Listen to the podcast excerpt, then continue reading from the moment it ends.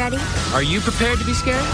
I'm prepped. We're about to put the monster in Monstober. And it's gonna get spooky. Now!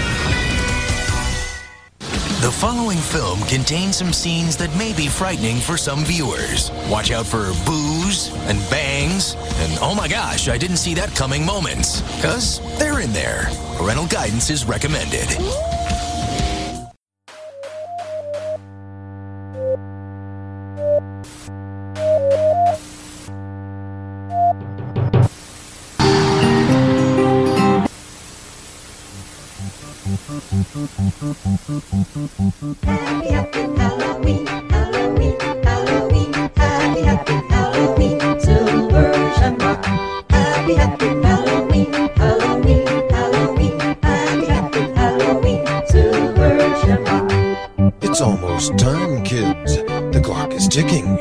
Be in front of your TV sets for the horathon. And remember the big giveaway at 9. Don't miss it. And don't forget to wear your masks. The clock is ticking. It's almost time.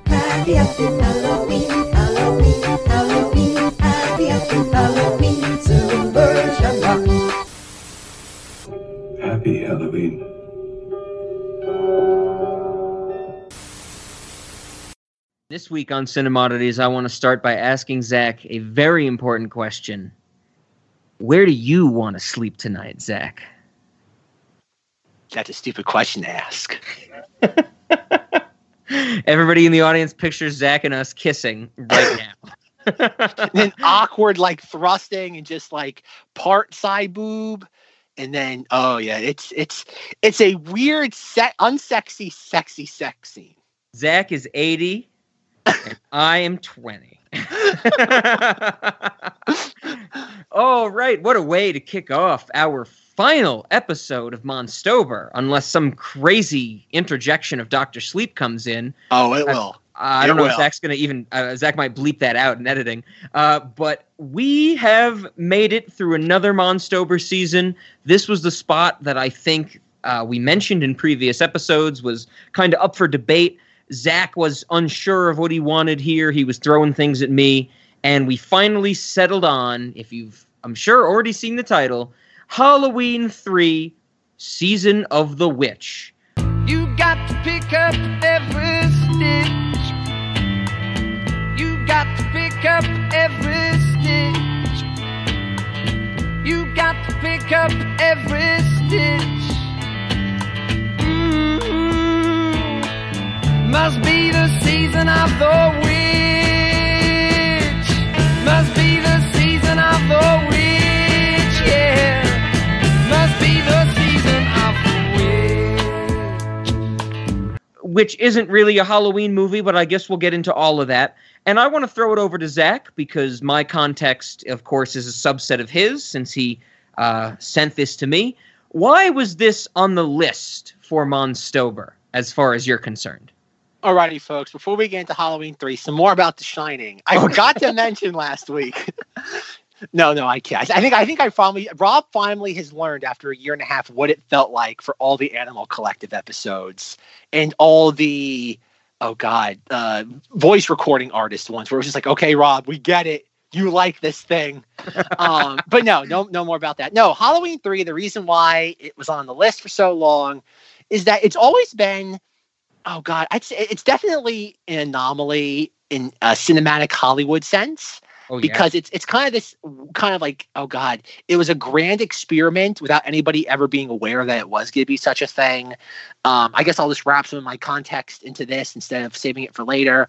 Was that i remember back when i was younger before i really i think before i even had any sort of grasp on any of the um like the the slasher icons, the slasher titans, your Freddy's, your Jasons, your Michael Myers. And I remember when I was younger, when I was in Florida, I always again I was always aware of these characters, but I remember seeing this at one point. And I remember being like, my mom, I think I saw it on TV, like it's like, oh, Halloween's on TV. And I remember my mother being in the area when it was on. I remember watching it being like, this isn't Halloween. Like, like what? yeah. Yeah, What got one- mislabeled? Yeah, it was like, oh, like I guess it's just again I, to a kid, it was like, oh, it's a Halloween movie. Like it takes place at Halloween. And I didn't really remember anything about it. I just remember, I just remember like for years just having a memory of this Halloween movie in like in name only. And then back in college, like I really wanted to watch it. And unlike Rob, like I've said in the past, I do I did not learn how to torrent out of the womb. And I tracked down a copy at my local FYE. It had both um, Halloween 2, the Jamie the, the 19 like 80 sequel, not the the 2018 version or whatever Mhm, we call mhm. that. And it had this as a double feature. And I think it was only like eight dollars. And I'm like, okay, two movies for the price of one. This is cool. And I watched it and I remember kind of just being amused by it more than anything else, not really particularly being like enthralled with it. And it's always kind of been one of those things, the back of my mind. That's always it's always been a unique movie. And I think that's been the biggest thing. It always kind of like it, it stood out in more ways than one. And then I've it's always been on the short list for Monstober. I think this is another one that was always there because I really do feel it was something because like I've said in previous episodes, like when it came to things like Dead Alive, in that there's things I have a preconceived notion of for for uh, Monstober again, like your Reanimator, but a lot of it just falls into the trap of oh, how do we compare to this? So this Monstober really did kind of like cause quite the challenge for me in that okay, I have to pick things that are in the realm of things that I like, but at the same time though can't be in that category of like a Dead Alive, where it's just like gore, like can't be gore to the like dialed up to the eleventh degree. And unfortunately, that's kind of like that's my bread and butter when it comes to a lot of horror movies. I love campy, over the top horror. So I had to find things that were still kind of like in that realm, but weren't exactly like that wouldn't try to compete with a Dead Alive because if they did, they would fail. Are you that- saying? Are you saying uh, this is a this challenge for you, this Monstober, was a good thing or a bad thing? Did you welcome this challenge, or are you angry at me for you know, or this oh, podcast Oh, for no, posing no. this challenge? no, I I think when Rob suggest I forget I think again I think you suggested Dead Alive very casually and I went along with it. But then like as I, I think I said it in the Dead Alive recording, like the more and more I went on like watching that, I'm like, oh god, like there's a corner of the Cinemati's canon now that's closed off forever. Or not that it's closed off, Yeah. but like it is a definitive corner because there are so many things like that, like Reanimator, which I, I've watched Reanimator more times than Dead Alive, where it's like, oh, we can't ever talk about Reanimator because most of the conversation will just be, oh, it's good, but it's not as good as Dead Alive. Sure, sure. And that's kind of where it's like, not that it's bad, I don't think it's bad or good. It's just the notion that like most of my low hanging fruit for a Monstober went out the window with Dead Alive. So it kind of Yeah. caused me to kind of go back. And like anything in life, I think the more thought you put into anything, the better it is. Um, because I do think Halloween season three of the witch deserves some highlight, what minimal spotlight cinematics can provide it. Because it Oh, is one of those yeah. movies that Yeah. still a lot of people overlook and they look down upon. I looked up the IMDb rating for this movie. It absolutely shocked me, um, especially when you compare it to the other films of the Halloween uh, franchise, if you can even call it that. Well, I don't even Um, want to know. I don't even want to know it, and I think we'll get into that. How I also uh, hope that we can shed some light on Halloween three. But I have to say, it's been a while since I said it, but that was a great. Once again, Zach, that was a great politician's answer. You were like, it wasn't bad or good. This is just the world I live in. To be fair, So that time, I, I that think I time it wasn't on purpose though. Like that was that was a like that. That's the answer I would give, regardless of whether the mic was recording any of this. fair, fair. And I, I think I have to appreciate that to some extent where it's not you're not like I'm overly enthused about this podcast. You're not like I hate this podcast. You're just like this is life. This is what I need to do. to be fair, I do hate this podcast when it revolves around like the sketch comedy fort month. Like that was a point where it's like I hate like I was kind of doing one of these things. It was kind of like The Shining again, where I'm going around like I'm gonna murder the Cinemati's podcast. I have my axe, and I'm like I'm gonna find it and just like like give me the bat, give me the bat, give me the bat. And it's like I'm, not gonna hurt you. I'm just gonna bash your brains in. All sketch comedy and no movies make Zach go crazy. exactly. Bingo, folks. Bingo. Oh, how did the hell did we get back on The Shining? Folks, we are there's a good possibility, considering that we have three episodes about Animal Collective, there is a very real possibility that there's another shot. There's gonna be a Doctor Sleep episode, folks. Like that's the more and more I think about it, just so I can rant more. It's even if we don't see the movie, it's going to happen. I like that. Zach's like, Rob or no Rob, I'm gonna record something and upload it to Podbean. Uh, but one quick before Robbie get into Halloween three, I because considering we spent a lot of time discussing like what was on the short list for Monstober this year, I'd like to give a rundown for. I have the spreadsheet. up, Oh, and we're, and we're oh, gonna take a peek yeah. behind the curtain, and I'm going to read off what was on the short list. and the a- short great idea. I love that idea. So um, the short list. Keep in mind is I think- Goosebumps. There was like sixteen thousand other episodes of Goosebumps I wanted to talk about. So Well, let me run down those as well. oh God. I want on the record that the short list for Monstober 2019 was 22 films long. I, I remember a few of them. Is there a certain order you want to go Oh, in? I- I'm going to go straight from the top because it's it's in I guess chronological order. The first film for Monstober discussion or suggested by me. This is all me, by the way. Rob has no input on this. Um, Overlord. Next one was Spring. It well, no, the first one is secret film. Oh yeah. There's I'm look. This is secret. fi- What was? Oh. See, this is this is what Zach does to me. Zach teases me for months, saying that there's going to be movies he's going to tell me about and send me. Like he's going to send it to me, and it's going to be Mission Impossible style. I got to watch it in the next two hours, or it'll self destruct. And then He'll melt his hard drive, folks. And then and then literally we get to Monstober, and he's like. Yeah, yeah, can you watch this and figure something out? And I'm like, Zach, what's happened? to be fair, there's only one movie that now is because I, for the most part, I've walked away from this. I know Rob does. Rob does not. If I tell Rob not to research something, I feel that will cloud his in a weird way. A reverse, re, uh, yeah, reverse cloud his judgment because like he likes doing research. That's part of his thing. So when he if he goes into it knowing what to look for, that'll make him much more open to the film. Whereas if I throw him into the deep end, where I appreciate that, that's just not the way you get something to work for Rob, which is a lesson I've learned from the Men, Women, and Children episode. Oh yeah.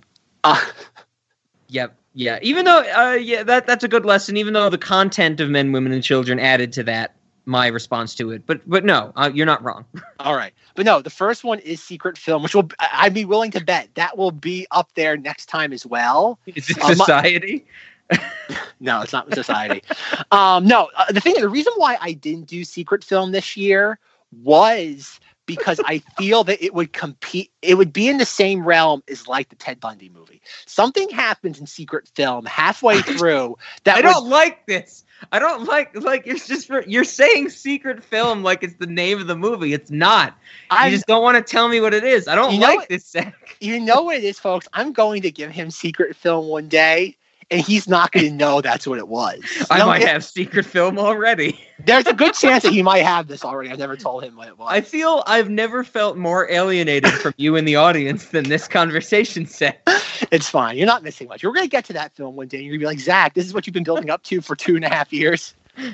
I know the sad thing is now I might not be able to ever show him this film because I've built it up so high, folks. Oh, it's, it's the true secret film then. much like the the oh god the Ullman scene from The Shining in the hospital, we might not ever be able to talk about this film because I've built it up so much now. I'm gonna get Uh, one line in Zach's will, and it He'll be get- for the the lawyer to tell me what the secret film is after Zach no, you'll get no, on. you'll get you'll get the shooting script with no title in Polaroids of certain shots from the film of me photographing my television set.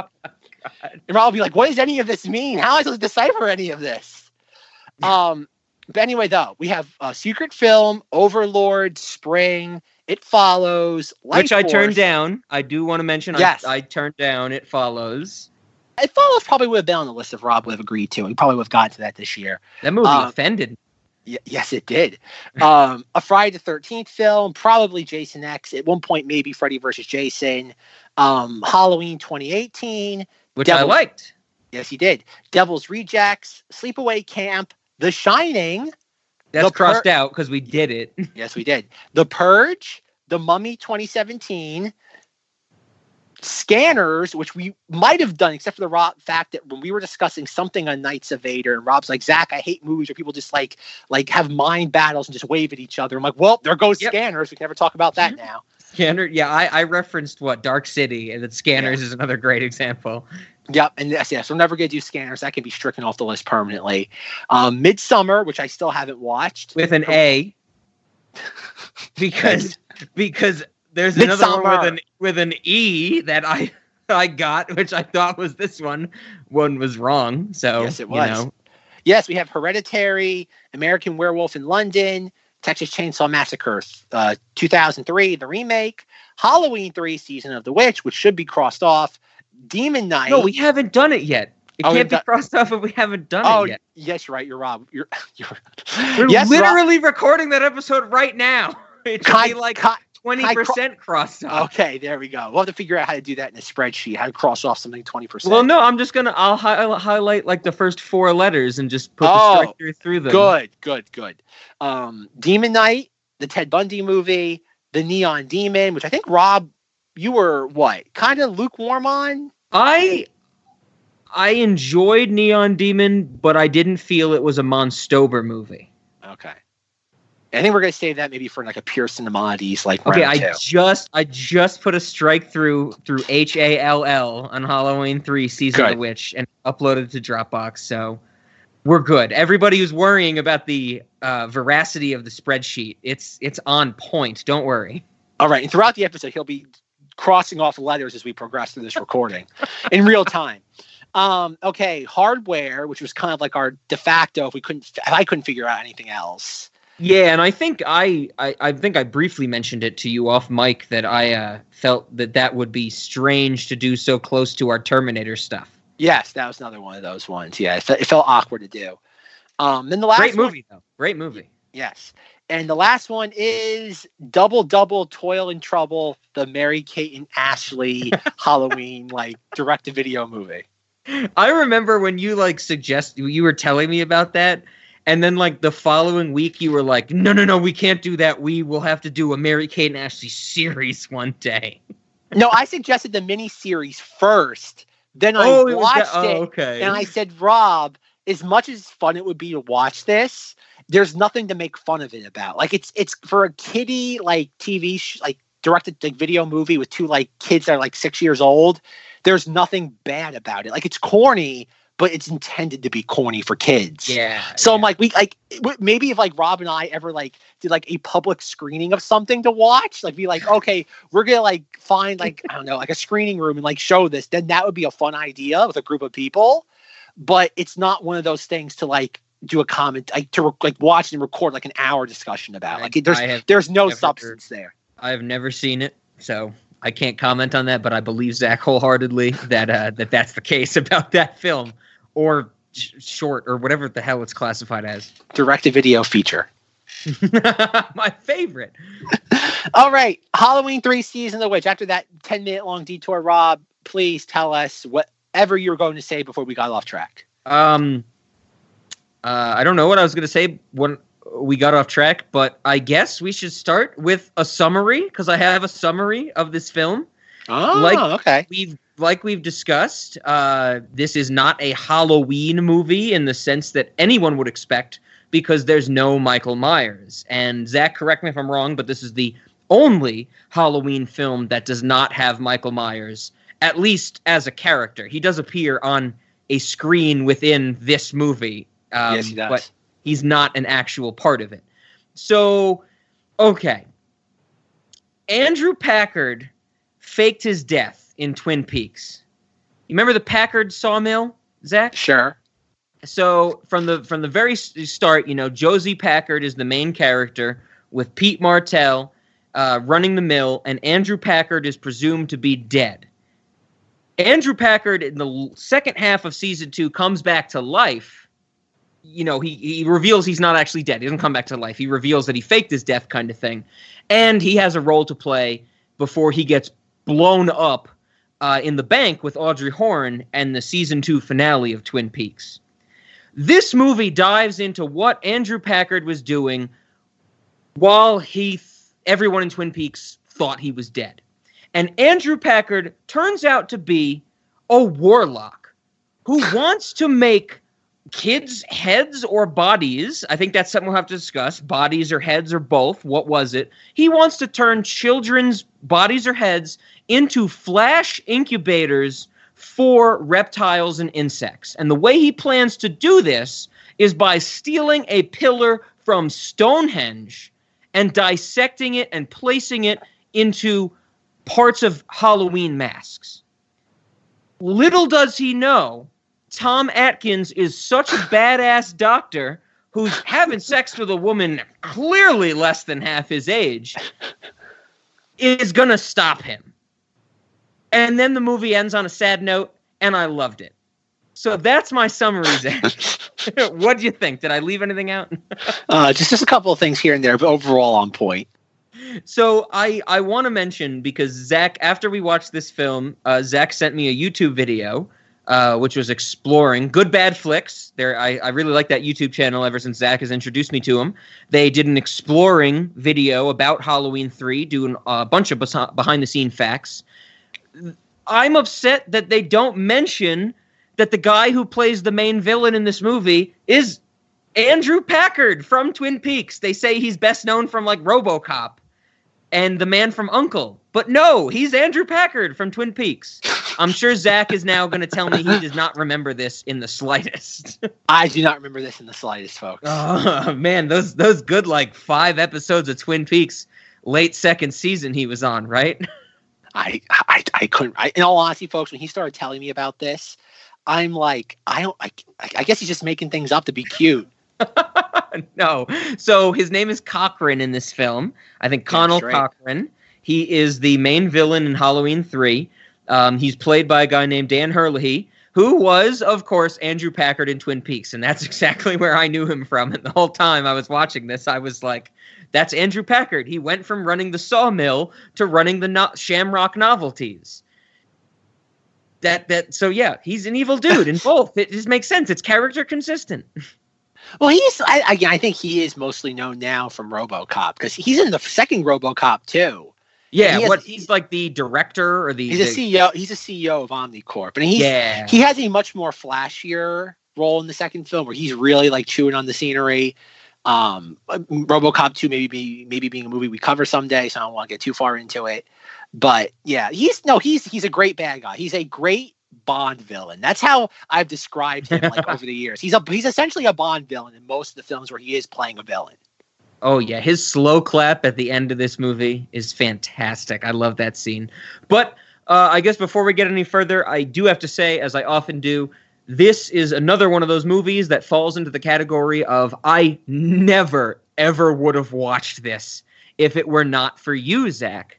I never would have put any time or effort into looking into this film if somebody recommended to me other than you and realized it didn't have Michael Myers in it. I'm so glad that you introduced this to me and we get to discuss it because I loved it. I loved this movie. I thought this was so much fun. I was on board from start to finish. So thank you, Zach, once again. I think what's that two week, two, two or three weeks in a row now that's happened. Wow, folks, I got I got two home runs in Monstober.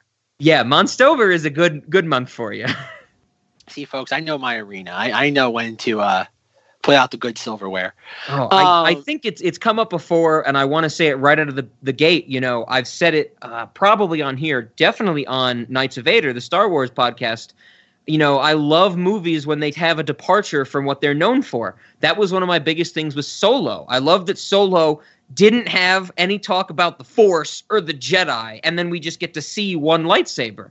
It's a Star Wars movie without what we think of in a Star Wars movie. This was a Halloween movie without my preconceived notions of what a Halloween movie should be. And that's what I live for.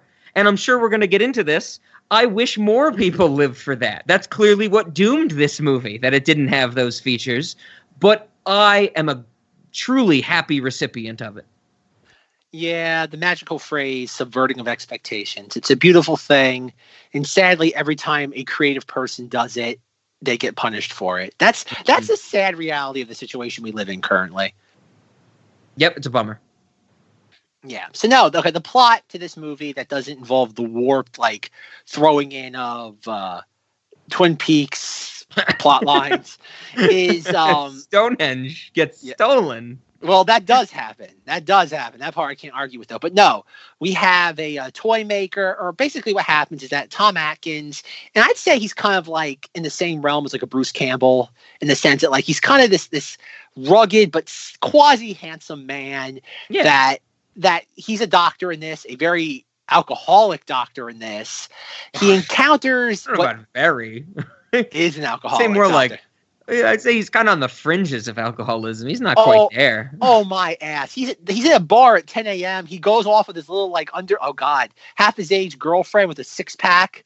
Like come on, he's drinking booze from the homeless guy behind the, the motel alley. I feel like Come this, on, a- Rob. this would be a bonus episode that Zach and I would have to do in person. Talking about alcoholism. So- Um, but no, so he's a Tom Atkins is a doctor. He uncovers a conspiracy involving Halloween masks, and over the course of the film, he has to figure out how he's going to stop this vast conspiracy. Yes, uh, I do want to say, and I wanted to get your thoughts on this as well. This movie felt like a really enjoyable episode of Goosebumps to me. Like the plot, the storyline was self-contained, and it was goofy enough to keep it going. Goofy, fun, everything I'm looking for in a Monstober movie. That's I think what I what I really liked about it was I was you know kind of like yeah I'm I'm with it. I want to know what happened to this this woman's father. What happened with these masks and i was just it, it was great it was so much fun As I was doing research on this, and I listened to uh, a podcast that I quasi listened to, and they did an episode on Halloween Three: Season of the Witch, and they were very hard on this film. okay the weird thing was like, wait, because like they were like kind of crapping on it. Because one of the, I think one of the people, because there's like, oh god, it's got to be at least four or five people on that podcast, and they, a lot of them talk over each other. jeez And they were saying they're actually pretty funny though, but they were saying something. Like one of the people was like, "Oh, I like this film," like in an unironic sort of way, like genuinely like it. And they're like, "Get the f out of here." And I'm like, wait, what? Like, because I know, like, in the horror community, this, like, people like me have really kind of tried to rally around this film. I know now that it has a like a decent following. okay I looked into it and I looked on IMDb, and out of all the Halloween sequels, this has the second to lowest rating. oh my god This is another Terminator 3 Rise of the Machines. And there's like, like I can't even tell you how many Halloween films there are. There's Halloween, Halloween 2, this, full, uh, Return of Michael Myers, the fifth one, uh, Curse of Michael Myers, there's H2O, there's Resurrection. yeah There's the michael Rob myers Zombie- harder like, uh, soldado myers come on, Rob, what's the easiest one now? Halloween 2, what? confessions of a michael myers Confessions of a Trick Baby. michael myers of a trick baby Yes. Um, like there's like over like there's got to be a dozen Halloween crimes of michael myers Crimes of Michael Myers. Uh, Michael Myers 2 Electric Boogaloo. yeah oh, Um, Fallen Michael Myers. Um, oh god, it, goes on and on, folks. The the amount of the subtitles you can have for movies now. Still, Confessions of a Trick Baby will be hard to top. But no, so like the only other Halloween film that has a lower ranking than this is eh, is Halloween Resurrection. And that's Okay. the one where Jamie Lee Curtis dies in the first like five minutes. uh i've never seen that one And I think that's the cool. I think that's the Coolio one, where they like they have like a like that was right after the Blair Witch came out. So they have like they send a bunch of people into like a house with like webcams like strapped to their head. They, like, have to, like sur- I'm not joking, and they have to like survive the night. And Michael Myers like picks them off one by one. There's no way for them to get out of the house because like oh they locked it until like like daybreak, and that's halloween. 6 internet journalism more like Halloween like eight. oh okay it's that high up. No, but like that's the only other film that has a lower ranking than this one. And you look at like I've seen every Halloween film and not including like oh god, this I would say this is the second best Halloween film depending on what you think of the 2018 like soft reboot. Because these like it's hard to say like like sequel in the sense because they are again this is such a different film season of the witch than any of the others definitely but I genuinely like if you like horror films, I don't know how you can dislike this movie. Yeah, uh, that this was such a great little, like I said before, self-contained tiny horror story. It's perfect. Yeah, and that's the part that kind of like fascinates me. In that, like, if you like, I okay, when this came out in what 1982, I get why people rejected this at the time because I, I on the Blu-ray I have, they have like a couple of trailers, couple of TV spots, and they really play up the fact that it's the third movie, and they even use like a repurposed tagline from the first film. The first Oh. film's tagline being like the night he came home, and in this, like the night no one comes home, and I'm like, oh, I get it. Like I what? but everybody has to come home to watch the commercial, right? Rob, don't don't question it, Rob. What? Silver Shamrock. Sarah. no, there's a lot of because that was one of the things too. Like in the podcast discussion I was listening to, and for once it, w- it was a bunch of dudes. I think one woman, and they, none of the dudes had like any feelings for a woman. It was very refreshing listening to that sort of podcast. Blasphemy. yeah, I know, right? Don't they know the rules? There's there's guidelines to follow. God damn it. Um, but no, like they were talking about, they're like, there's so many plot holes in this, so many things are inconsistent, and they're like, how on earth did they like, like, what is the point? Like, how does the mask like make people's heads melt? Why would like, uh, like, how are they shaving Stonehenge and putting it into a little microchip? And it's like, and one of the people was like the like the starch defender of this, and they're like, it doesn't matter. Like none of this Yeah. matters. Like it, it's a like you were saying, it's it's a very pulpy horror story, and it's not meant to be dissected in any sort of meaningful, proper way. Did they did uh, was someone's gripe with this literally how did how did they take Stonehenge and put it into microchips? Something like that. Like, how they get it into? How they get That's it into literally warehouse? what technology is. Like titanium and shit is is a natural resource that we turn into electronics. It was something That's like that. that's not that's bonkers to me. But I'm not surprised that people are angry about this movie for stupid reasons. Yeah.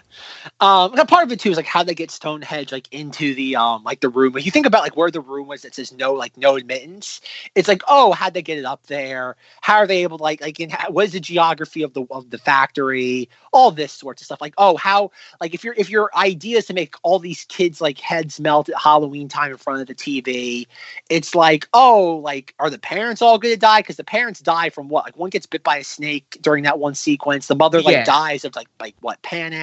Yeah, she she like freaks out and falls over and then gets like consumed by bugs, but the the father gets bitten on the leg by a few snakes. Yep.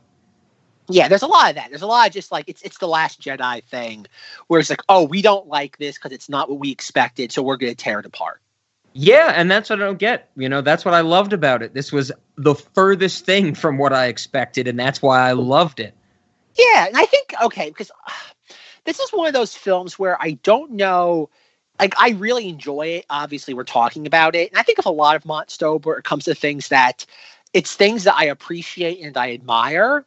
But I, do, I think this is gonna be a very fun conversation for like late night movie and cinemati's ranking because I when you give somebody and I think they talked about it in the video you I gave you and there's a behind the scenes documentary on the Blu-ray where they talk about they're like oh this movie was always doomed because if we didn't call it Halloween 3 we would never have been given the money to make this. Mm, but by calling it Halloween 3 we doomed it because people go in with a preconceived idea of what to expect. Yeah, yeah, and they mentioned that in the good bad good bad flicks video where it's like what got the movie made was actually its curse. Yeah, and I think that again, I I, I know in one of the I, I forget a lot. The guy who did the Good Bad Flicks video, he pulled most of his information from the Blu-ray because as I watched Sure. it again today, I'm like, oh, like literally, he just kind of repackaged it and put it on YouTube.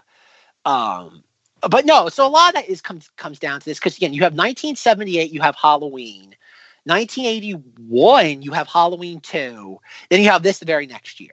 Okay. And they were probably shooting this as the second film was being released, if I had to guess, because I, I, 'cause I know obviously we're talking about within like a year of release, and by the time this was coming out, Halloween three, you already had, like God, you already had a second Friday the Thirteenth film. Yep. So you do have this thing of like, okay, the marketplace is changing. In these sort of like movies that were more like one-off stories, yes, the the marketplace was much more fertile for them than they are now.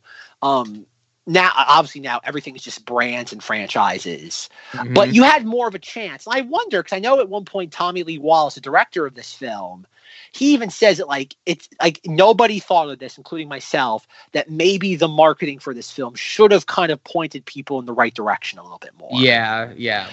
Because as like I know Rob and Rob's made kind of like a running gag out of this on Cinemodities is my uh, fourth year of figuring out what the origins of the slasher genre.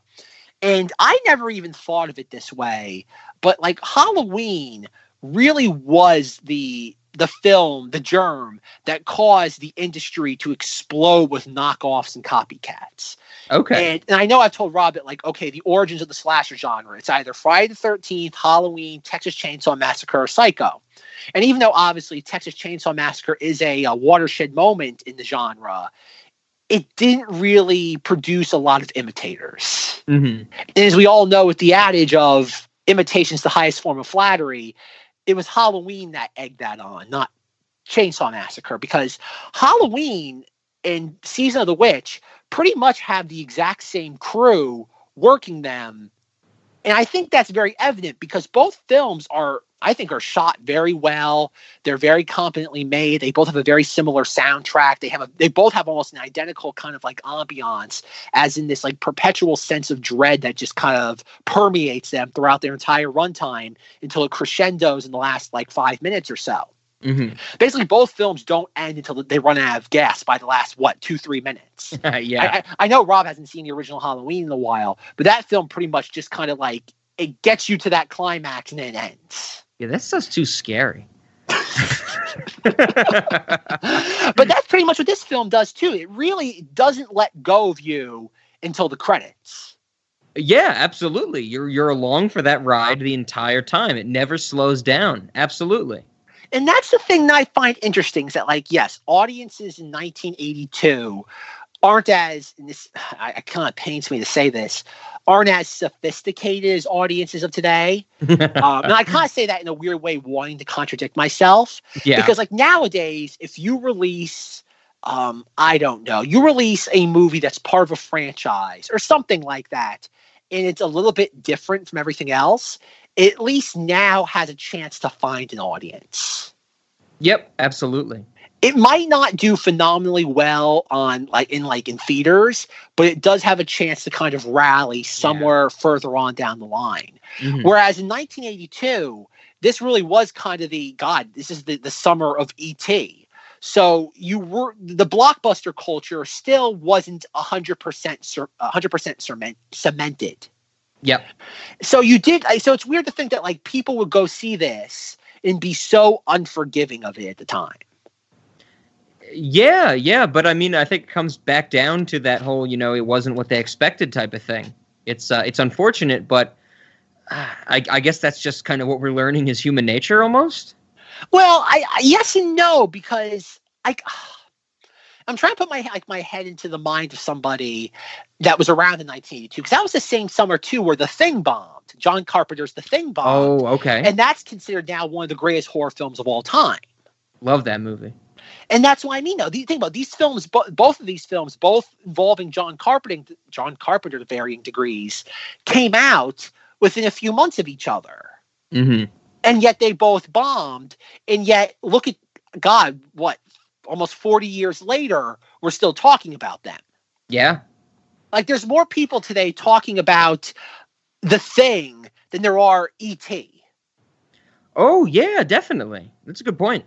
and that's the kind of point i'm trying to get at is what okay okay oh okay the box office does go back to 1982 because you look at like the top 10 like highest grossing films of tw- 1982 and you have et hmm Tootsie, an officer and a gentleman, which I've never heard of, Rocky Three, Porky's, Star Trek Two: The Wrath of Khan, Forty Eight Hours, Poltergeist. Okay, this film being maybe the greatest title of all time. The best little whorehouse in Texas, and number and number ten being Annie. okay. And think about those films, like the film out of all those that we still talk about to this day. I'd say is The Wrath of Khan. Oh. Got that wrong. Uh, but yeah, that, you look at all those films, and those are the like the only one that we really still talk. Yes, Rocky. We still talk about the Rocky series because Sylvester Stallone's still making those films. Yeah, but but I, I hear what you're saying. Those the things that we still talk about in there are the franchises, not those actual specific films. But no, that's what I mean, though. Is that like Star Trek? I have all those films specifically, like talking about their franchises. As Poltergeist is, they still make Poltergeist was a franchise. Sure. Yep. But Wrath of Khan, specifically, not just Star Trek, but just that film, that's the only film that, that's still actively talked about. Like, yes, I'm not arguing ET's. Um, for the record, I'm not arguing the impact on the culture. Mhm. I'm arguing what we're talking about as of 2019. There are more video essays on the Wrath of Khan than there are on ET. Oh, okay. There's more conversation about one film Sure. versus the other. And I think it's fair to say that there's probably more podcast discussions being recorded about Season of the Witch of the last 10 years than there are about ET. Mm, okay. Yep, I'm with you. And that's what I'm trying to get at is that, yet, even though Halloween 3 is becoming more of an appreciated film over time, I do think it's a film that, not to jump the gun too far on the late night discussion, Uh-oh. but I do think it's a film that most people, even though it's not a bad film, I think people would reject because it's just too. Oh, I don't want to say bizarre, but it's just too cartoony or goosebumpsy of a premise. Uh, yeah. And I think that's what's holding it back. And I think going back to the point of um like we were talking about the guy on the podcast complaining about Stonehenge and putting things in the masks. I don't think his complaint was like the actual like you were saying like oh we do that today. We put like iron ore into computer chips and Yeah. iPhones. I don't think that was his complaint in a, a literal sense. I think he's trying to say is that it's just such an outlandish premise compared to or it's such an involved premise whereas like you think of michael myers okay guy in the mask he comes back to his hometown. He unfortunately singles out a bunch of people and he picks them off one by one. Mhm. nightmare on elm street. It's a guy that's wronged by a bunch of parents. He comes back and haunts the kid their children's dreams. It's it's a oh god a microcosm of the sins of the father upon the children. I think the idea of okay, Halloween three seasons of the witch. All right, you have an Irish warlock who goes to his homeland for pagan rituals and steals part of Stonehenge, has a factory in in like oh god, upstate California where he puts these masks. Then he's going to sell all these masks, but then lure the children home with a giveaway where this very specific melody is played. And I think that's what he means. It's such an elaborate Sure. premise. Okay. It- you can't sell the premise of this movie in two sentences. Yeah, that and that's true. And I think, you know, that's uh, what some might see as a detriment, what I really enjoyed about it. That's why I mean. I think that's why a reason too that when, when I was younger and I'd seen this movie, and I'm pretty sure when I caught it, it was the last probably like 20 minutes. It's like he's going through the uh the fact well the Stonehenge part of the factory Sure. or the no admittance section, and that's where it kind of lost me. And I really Final I- processing. Yes, there you go. The final processing uh, section of the warehouse, and I think that's kind of why this film never resonated with me as a kid because it's it's a really weird film in that sense because it even though it has an identity, it's kind of like it's too unique for its own good. Mm, yeah, yeah, I, I can see that for sure. Absolutely. Just the way, kind of, you know, uh, like I was saying before, it, it was nothing like I expected. Everything from the story down to the pacing of it to the structure of it, it was kind of just out of left field, and unique is a great way to describe it. Yeah, because like we didn't even talk about the fact that our our Irish war uh, oh god warlock, he has an entire army of oh god automaton robots. Yeah, yeah, he builds robots, uh, just do his bidding. Absolutely.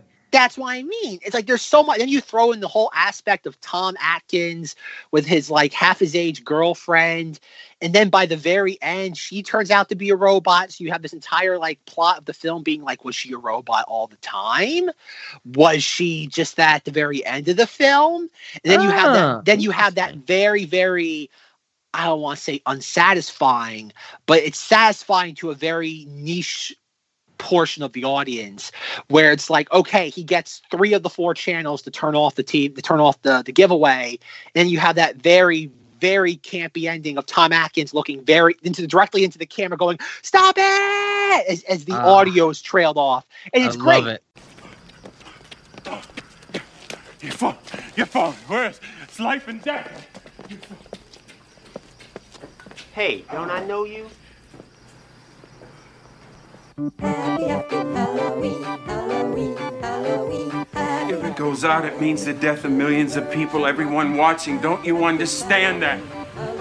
If, well, say it's a bomb, then say say whatever you want. Say whatever you like. Just get it off the air. Please, you just. I. No, no, I can't prove it. You've got to believe me. Believe me. Take it off the air now, please. You've got to. It makes. Happy, happy Here's a Tuesday interruption. We're having technical problems. Please stand by. It's time. It's time. We are Time for the big experiencing technical difficulties. Please stand by. Dark masks, gather round your TV set. Put on your masks and watch. All witches, all skeletons, all jack o' lanterns. The third Gather commercial. It's still on, watch. please. Watch Take off the third channel. The third channel. It's still running. Stop it, please. For God's sake, please stop it. There's no more time. You've got to. s- Please stop it. Stop it now. Turn it off. Turn it off. Stop it. Stop it. Stop it. Stop it. Stop it. Stop it. Stop it. It's a great ending because if you if you've ever seen the original Invasion of the Body Snatchers, the 1950 film, Yeah. it's this is clearly a, a I don't want to say a riff, I mean that in a positive way, but it's clearly an homage to that because that that was the big joke with that film was that when they were making the original Invasion of the Body Snatchers, they didn't want to have the bookend thing with the the main character, the protagonist in the doctor's office with everything being explained and oh, it's gonna be okay, it's gonna be okay. They didn't Mhm. have that. Or they didn't want to do that, and that was kind of forced upon them. And this was Tommy Lee Wallace's way of being like, okay, I'm going to right the wrongs of the past. And unfortunately, when you do such a thing, the audience bites you in the. There's a reason why that tacked on bookend to the the original Body Snatchers was there because it placates the audience. And Yeah. when you don't placate the audience, they rebel. Yeah. yeah, unfortunately. It's kind of it's it's it's kind of amazing that like we talk. This film came out in 1982, and then what? 30 what? Maybe what? 35 years later, we get a film like The Last Jedi, which does the exact same thing thematically, and the audience. And I guess that kind of disproves my point that audiences haven't matured at all. Yeah, yep. I uh you know, we talk about the evolution of society and people how they respond to things, but you know, has there any ever really been any change in mob mentality when a group of people start to dislike something and that ball starts rolling? It seems to just play out the same way each and every time. And sure, there's going to be the dissenters, I think, like Zach and I are specifically for this movie, but uh, it's it's always you know it, it wasn't what we expected, it wasn't what we wanted. Let's just hate on it till the cows come home. Yeah. It's just the idea like, oh, even though this thing exists, no matter how much I hate it, it'll never go away. Somehow, I guess it's, it's also the misery loves company thing. We're like, okay, I'm going to, I dislike this movie, so I'm going to try to poison the well as much as I can because I'm just a bad person. Yep, and those people would probably describe us as having some form of Stockholm syndrome. well, it is. It really does. It comes down to it's, it's the Last Jedi thing again. Like, as weird as it may sound, it's the exact same phenomena. Mm-hmm, Um, and it's just strange to think that like this this film made fourteen point four million dollars, and the Last Jedi made one point three billion dollars. Yeah, it's the same sort of just like hamstrung issue both films have yeah, with, with, yeah. with part of the audience because it's like in this film only cost two and a half million dollars to make, and it made oh god a multiplier. So like people made money on this. They just didn't make as much money as they would have liked. Like this, everybody got everybody got paid. It's not like every, people were licking their wounds and the franchise was tarnished after this. Like I again, I still can't figure out that people like Halloween five and six more than this. Like I just I cannot wrap my head around that. Yeah, that I have no, I've never seen those, so I have no. and they're no not idea. very and they're not very good. Like they like like Rob's like, oh, like this is the only like Michael Myers or the only Halloween film that doesn't star Michael Myers. And I'm like, well, Rob, technically the fifth and sixth, pretty much every one after the fifth and sixth one don't star Michael Myers because they're not. It's just like, oh god, it's like a forgery. It's like it's not really Michael Myers at that point. It, it's kind of like a joke. It's like, uh, uh honey, those aren't Halloween. They might have Halloween in the title, but they ain't Halloween movies. Mikhail Miers. something like that. It the really Russian is. version, the Russian knockoff version. It's something like that. Oh yeah, those like oh god, some of those. I don't know how anybody watches them. I really don't. Because I know like even the sixth one has like three or four different cuts of it. I'm like, I'm like, how does there's like the regular cut, there's like the producer's cut, there's a director's cut, and like none of these are good movies. Like I get it. Like I'm glad they're all out there for people to consume. Like if you like it, I'm glad you have as much ret- material as you need to like chew on. Yeah. But it's like none of these are good movies. Like they're all just like it's cynical cash grab, and it's just a matter of like certain people figuring out that their version of the cynical crash grab is better than the other version. yeah. There's no ideal version, unfortunately. Um, but no, so like one of the things I've always been fascinated with this movie is that I do think that when it comes to the Halloween series, that Hollywood has always held Halloween in a higher regard than the rest of the sl- slasher films of its ilk. Again, your your Friday Thirteenth, Nightmare on Elm Street, your Texas Chainsaw, I would because agree. because everybody I don't know if everybody forgets, but like when Halloween 1978 came out, at first the critical reception was rather lukewarm to like negative. But then the, the savior of Halloween was Roger Ebert. Oh. Roger Ebert published like a three, I think it's either three star or three and a half star review of Halloween. And again, if anybody knows their Ebert and Siskel history, like they would like have their famous tirades. Like they want all this stuff pulled. Like they would they would start letter lighting letter they would start letter writing campaigns to like Paramount to get like Friday the 13th pulled off screens. Like they were horrible. Like it's, they didn't like something, so they were going to destroy it for everybody else. Hmm. And yet, like Ebert was like God. He all he I think he named Halloween one of the top like ten films of that year.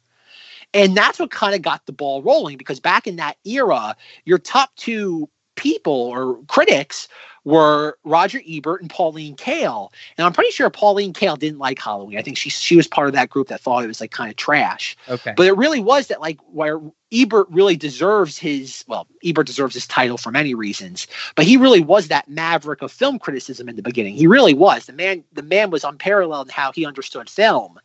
But he did, and that's what kind of gave Halloween its um I don't want to say traction, but it definitely got it more of an audience because this was back in the day when films only showed up on like especially films like Halloween, they'd show up on like 15 or like two dozen screens.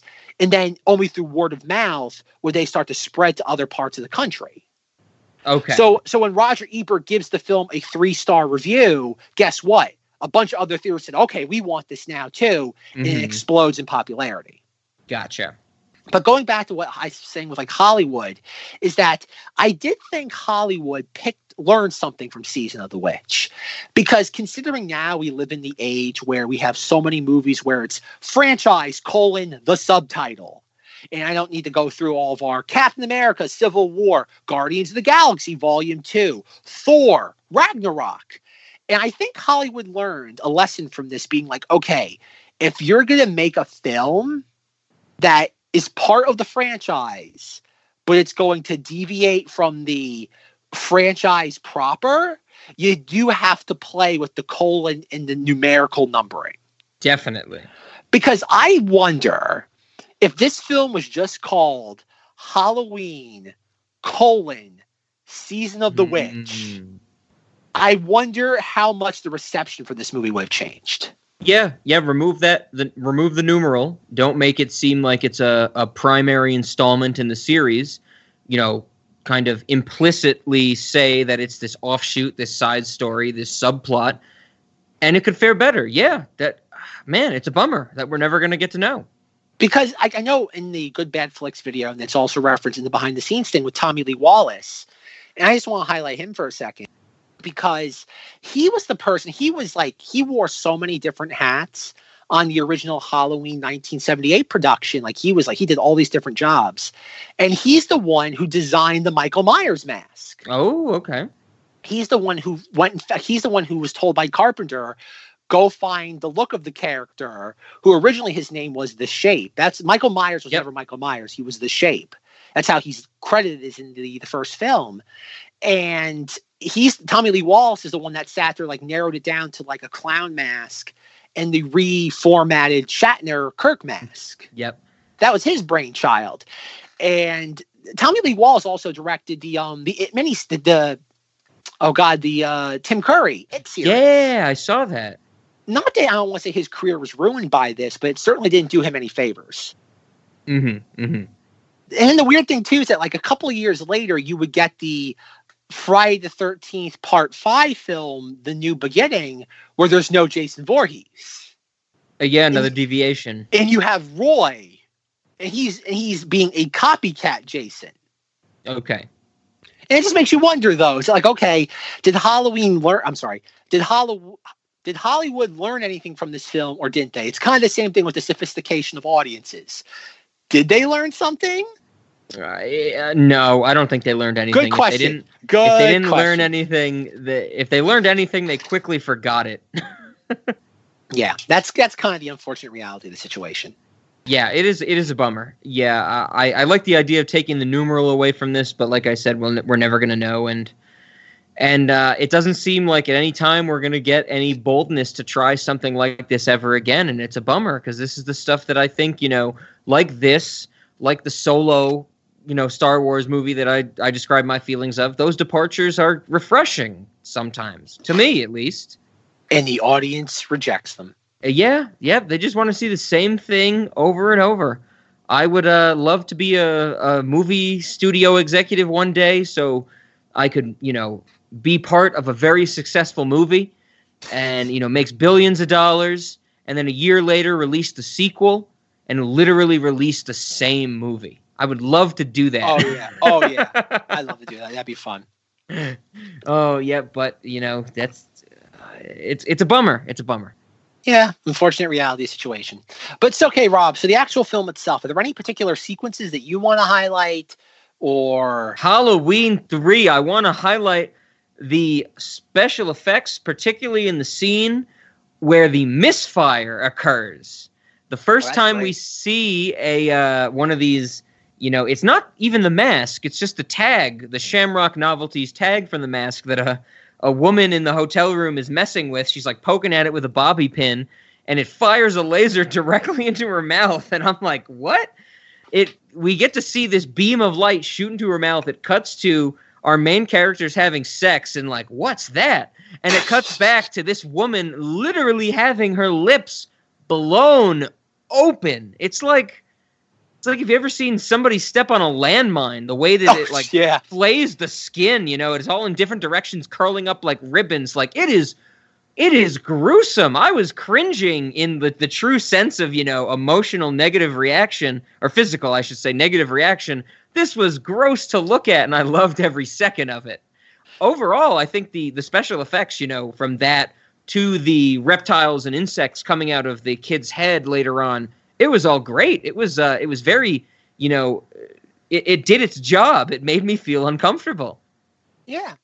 Yeah, they did. Again, it was very similar crew. They knew what they were doing at this point because it was pretty much the same crew from Halloween 2.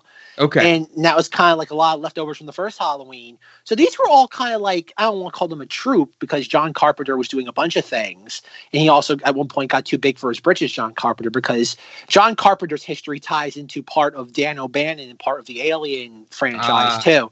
Again, folks, there's going to be an entire episode just devoted to Dan O'Bannon because he's my uh, Hollywood spirit animal yes. But we'll get to that in due time. But no, there's like a lot of the stuff in this. Like all the effects are convincing, especially even when it comes to the automatons. Like even when Tom Atkins like punches him like in the abdomen, and we see just kind of like the the oh god, what was the oil or whatever whatever it's supposed to be. Yeah, And- I I felt like that was like mangoes in glycerin. Like it looked like juice. mango juice. Orange juice. Yeah, but it, yeah, I- I guess it could have been orange juice and No, they said that. That's what it is. It's orange juice. Oh, oh, okay, okay, right on. I'll take it. That's I looked into that. I, I found it online. Yeah, it was apparently orange juice. That's what they use. I guess I guess they probably combined it with like a corn syrup maybe to make it a little bit more like thicker, more molasses. Yeah, that that's what I was saying. The glycerin part of it, but sure, orange juice. Okay, right on. But no, but like some of the stuff that that's in this though, like even like the very beginning where uh, we have the the guy in the hospital and Tom Atkins is taking care of him. He sees obviously one of the automatons walk out of the hospital and he goes chasing after him. And I love that he goes into his car, dumps gasoline on himself, and just lights himself on fire. And I forgot about that when I was rewatching this. And I'm like, that's great. Like that's a great thing that like if you have a bunch of like disposable henchmen and you don't want to leave any like you want to cover your tracks, That's exactly what you would do. Yeah, You- you- absolutely. You'd send them to do that, and then you'd cause like you'd cause a scene to distract from the guy being choked out in his hospital bed, and there you go. I I love that as well. Uh, when that happened in the movie, my note was "fuck Vietnam." Of the Vietnam War, I was like, "Screw the Vietnam War." but I I also I loved that scene. It was so visceral. It was awesome. I love the effect of you know the the dummy or, or the mask they had that gets you know lit on fire in that that shot of the car right before it all blows up. Um, I do want to comment though, the movie set it up perfectly. I I was just an idiot when I was watching this movie and forgot about this for a second because later on in the film, uh, our main character Tom Atkins calls his I don't know one of his mistresses or girlfriends who works in like the coroner's office. And he's like you can give me some info info about you know the uh, the guy that blew himself up in the hospital parking lot right? And she goes oh I'm sorry. It turns out that someone mixed up the files or mixed up the evidence bags and we've been looking at parts of the car and not parts of the people. And like i said the movie sets it up perfectly because that's the first point where they give you the hint as the audience they give you the hint that this was a robot. This was a, an automaton. It wasn't an actual person that lit himself on fire. But for some reason when she said this i thought the movie was going full on slapstick. And she was saying like we literally did an autopsy on a car seat like a full-bodied car seat and not a person. And there was like two seconds where i was watching this where i was like wait what is she saying? They did an autopsy on on like the hood of a car like thinking it was a person? And it quickly came back to me but i thought that was so damn funny. The thought of somebody doing an aut like cutting into a car seat and stuffing comes out. And they go damn it nurse this patient's still alive but no the, the movie is masterfully done i i just lost sight of it for a little bit and thought it was hilarious Yeah, it's, um, yeah, it's fun. You know, yeah, there's there's there's moments like that where you kind like even like Tom Atkins. He has like, uh, God, Tom Atkins is banging everybody in this movie. We have his ex-wife who like hates Oh. him. We have Oh, like the, God, the lab the lab the lab technician that he clearly screwed around with at some point. yeah We- Yep. Oh yeah. He, Tom Atkins. Oh good lord, his libido's just everywhere. Yeah. it, it yeah absolutely and i i absolutely love that scene which we've already mentioned you know he's like should i get into the room i could sleep in the car i'd be better than sleeping on the floor and then just boom hard stop in the momentum of the scene the female character turns her head slowly and goes where do you want to sleep dr challis hard pause to now that's a dumb question and then just kisses her and then just what like a fuck montage i'm pretty sure Oh yeah. next. Oh yeah. Oh yeah. It's great. It's glorious. Oh, it's oh it's one of uh, those sequences where it's like, oh, it's so like clearly somebody got an edict saying like you need a sex scene in this. You need to keep the kids entertained.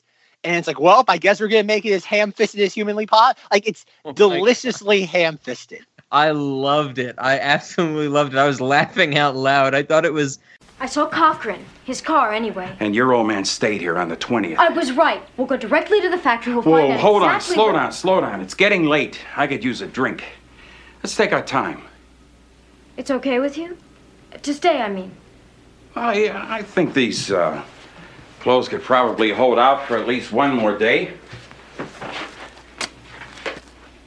Maybe I ought to get another room. That would look sort of suspicious, wouldn't it? What I mean is, if you'd uh, feel more comfortable, uh, I could sleep in the car. Be better in this floor anyway. Where do you want to sleep, Dr. Challis?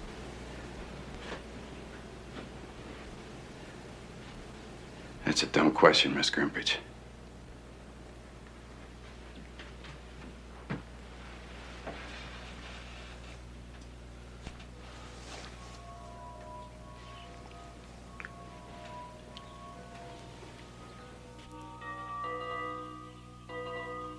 But see, this is something. It, it was like I have to clarify. I was never laughing at this movie like, "Oh my god, this is so stupid. It's funny."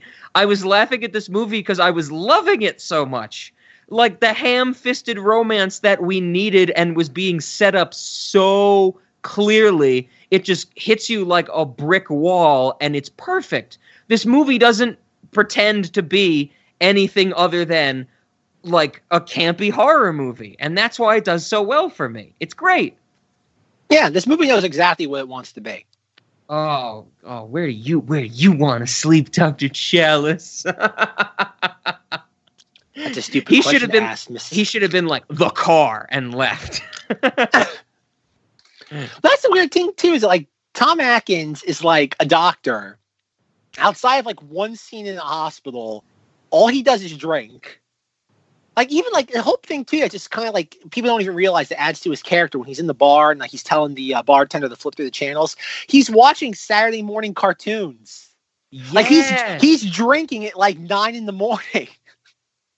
you don't think it was Boomerang or old school Boomerang? I don't know. And then even the fact with his wife, his his ex wife is like, "You're supposed to take the kids out." He's like, "I'm sorry, honey, something came up." As he gets into the car with the young hot thing and a six pack, yes, yeah, yeah. like Yeah, he's- so deliciously, like set subtly over the top. Yeah, yeah. I mean, you know, I think it's I think it's a little more normal than over the top, but okay. Maybe in 1982, and if you're a doctor, yeah, the doctor thing definitely, you know, hits a little harder because we never see him do anything really No. doctorly other than watch over patients. It's not like they ever say even he's a surgeon or anything, you know. It's basically like he's a doctor in the sense that he wear has to wear a stethoscope to work. more or less, more or less. oh, that's. Uh, yeah, it's it's it's it's a fascinating little scene. But no, it's like, like, like there's a couple scenes I want to highlight. Like, the film is shot beautifully. The film, the director of photography was Dean Cundey, who went on to do films like Back to the Future, Jurassic Park. Really, he's kind of fallen off in, in recent years. He hasn't done much. Oh, But he I- really- I, I have to agree with you, and uh, I guess a peek behind the curtain when I asked Zach if he had a copy of this movie. This was one of the ones where he was like, you know, "Fuck you, Rob." The copy I did find of this film is beautiful. I was really surprised by how well, it, how good it looks. I know the one scene where we have all the automatons like lined up next to each other, and we see kind of them like their faces are all blackened out, but you can see their silhouette. Mhm. It's oh, it's it's it's a sight to behold. Then even like toward the end of the film, or maybe like two like a three quarters of the way, when we're getting the montage of like all the kids trick or treating, and we get like all these shots of like these kids just on Halloween night, and we get the silhouettes of the skeleton mask, the jack o' lantern mask, the witch. Oh, it's great. Like like not all the scenes because some of them are done at daylight, some of them are like in the novelty shop store, Mhm. and but oh no, like the ones that are done at dusk. Oh, it's just it's beautifully filmed for such a small like like what 10 second shot. Oh yeah, yeah, absolutely. I do like the one girl that's wearing like a tutu and like a ballerina costume with the jack o' lantern mask. Yes, yes, yeah. That was something I definitely enjoyed about this film, where it was like Halloween s- seemed like this this different concept in this film as it is to you know the real world, where it's like you have to pick a costume, any costume you want, but it has to be paired with one of the three masks from this Yep. specific novelty shop. Yep. Like the way they framed it, it was like literally these masks are shipped throughout the world. That's always been a question I've had with this. Like, how elaborate is the plan? I guess it's nationwide because I know we get certain shots of like cities across the US. Yeah, I felt the same way because when I was like watching this movie, when it, they do the when it's revealed what's going to happen, and it like they they they do the um the insect and the mask it, it gets that kid in like the testing room of the factory. I was like, wouldn't this start to happen? And like in eighteen to twenty minutes, the National Guard would be rolled out. Like like this would not go unnoticed, right? Yeah. Plus, there's the whole thing with like time time differences. Like, how do you do this? Like, okay, does everybody have to be home at six o'clock? That's Or- true. They they were in California in this film. Mm-hmm. And so 9 p.m. California is midnight Eastern time. That's not many. Not many kids are going to be up for that. The school yeah. next day. I mean, I mean, unless they on the East Coast they were like, "Hey kids, go to bed wearing your masks and leave the TV on." it'll, it'll it'll serve the same purpose.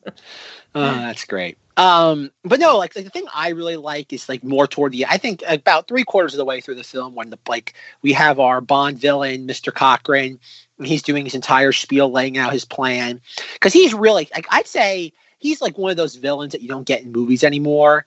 Like I know nowadays, like in any sort of these movies, that the white guy has to be the villain because we can't have it any other way. Yeah. But if you are going to have like, like an old white guy villain, this is how he should. Like this is kind of like the archetype. Yeah, yeah, absolutely. He's Zach. Go go back and watch like the last six episodes of season two of Twin Peaks. This is Andrew Packard. It's the same character. Same character from uh, uh, RoboCop too, for the most part. Yeah, yeah, exactly. Just out for himself, trying to get something done. Yeah, because even like when we get into like the no admittance part where we're going looking at Stonehenge, just how like all I know like in the in the uh, podcast I was listening to, they were making fun of just like how bare bones it is. Like, oh, it's just a where it's just like a sound stage or a warehouse with like a handful of monitors and a giant like fake piece of Stonehenge. And it's like, no, it's like, yes, that's what it is because this was relatively low budget at the time. But like, you get some of those shots where like they're up on the catwalks and they're like panning down, and you Mhm. have all the monitors like in the circle, and you have like the great, electric. great yeah. imagery. Oh yeah, and I think there's a simplicity there. It's that it's so stripped down. Like, like ah. I know they were making fun of it too, being like, "Oh, it was the '80s. All you had to do was make a computer room was to push two buttons and hit enter." And it's like, well, yeah, because it was 1982. Computers weren't really a God. They weren't the household things they are nowadays. Yep. Never mind 20 years ago. And I think it is that sort of just like simplicity because I think somewhere it was I think Debra Hill, who was the producer of this, was kind of like John Carpenter's partner in crime. It was like they wanted to make a movie where it was like witchcraft meets the digital age. Yes, yeah. And that's great. Like that's such a neat notion that even today that's not really explored. And you do get some of that great imagery too, because if you look at this film, like whether you watch like the original Halloween or any of the films, I don't even want to say of this ilk because that really wouldn't be fair because this film kind of is in its own kind of pantheon.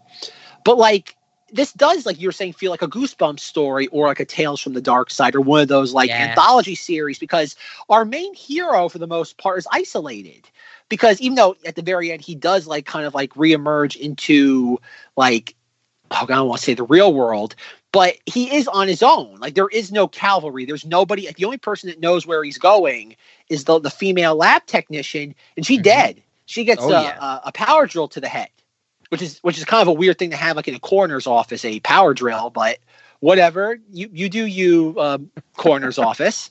Hey, I don't think either of us know about the medical practices of autopsies in the 80s, so Yeah, okay. Well, we'll have to reserve our judgment until we do a little more research on that. Um, but no, so like you have this whole thing of him. It's like you know, yes, you do have some really kind of like how he escapes from being tied up. That he takes the mask and flings it on top of the security camera in one swing. According Yes, to Tom, my, my note for that part when he throws it, like what he, he's he's still tied up when he Yep. throws it. He like backhands it.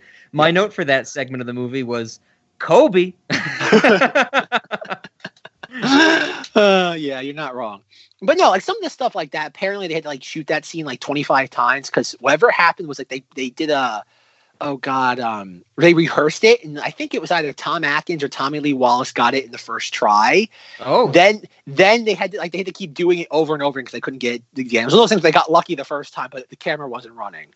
okay, but it, in the movie, it does. There's a very hard cut. Like he throws Oh, it, yeah. and cuts to close up to the camera, and it lands on it. Okay, Yeah, I, I guess they couldn't get it.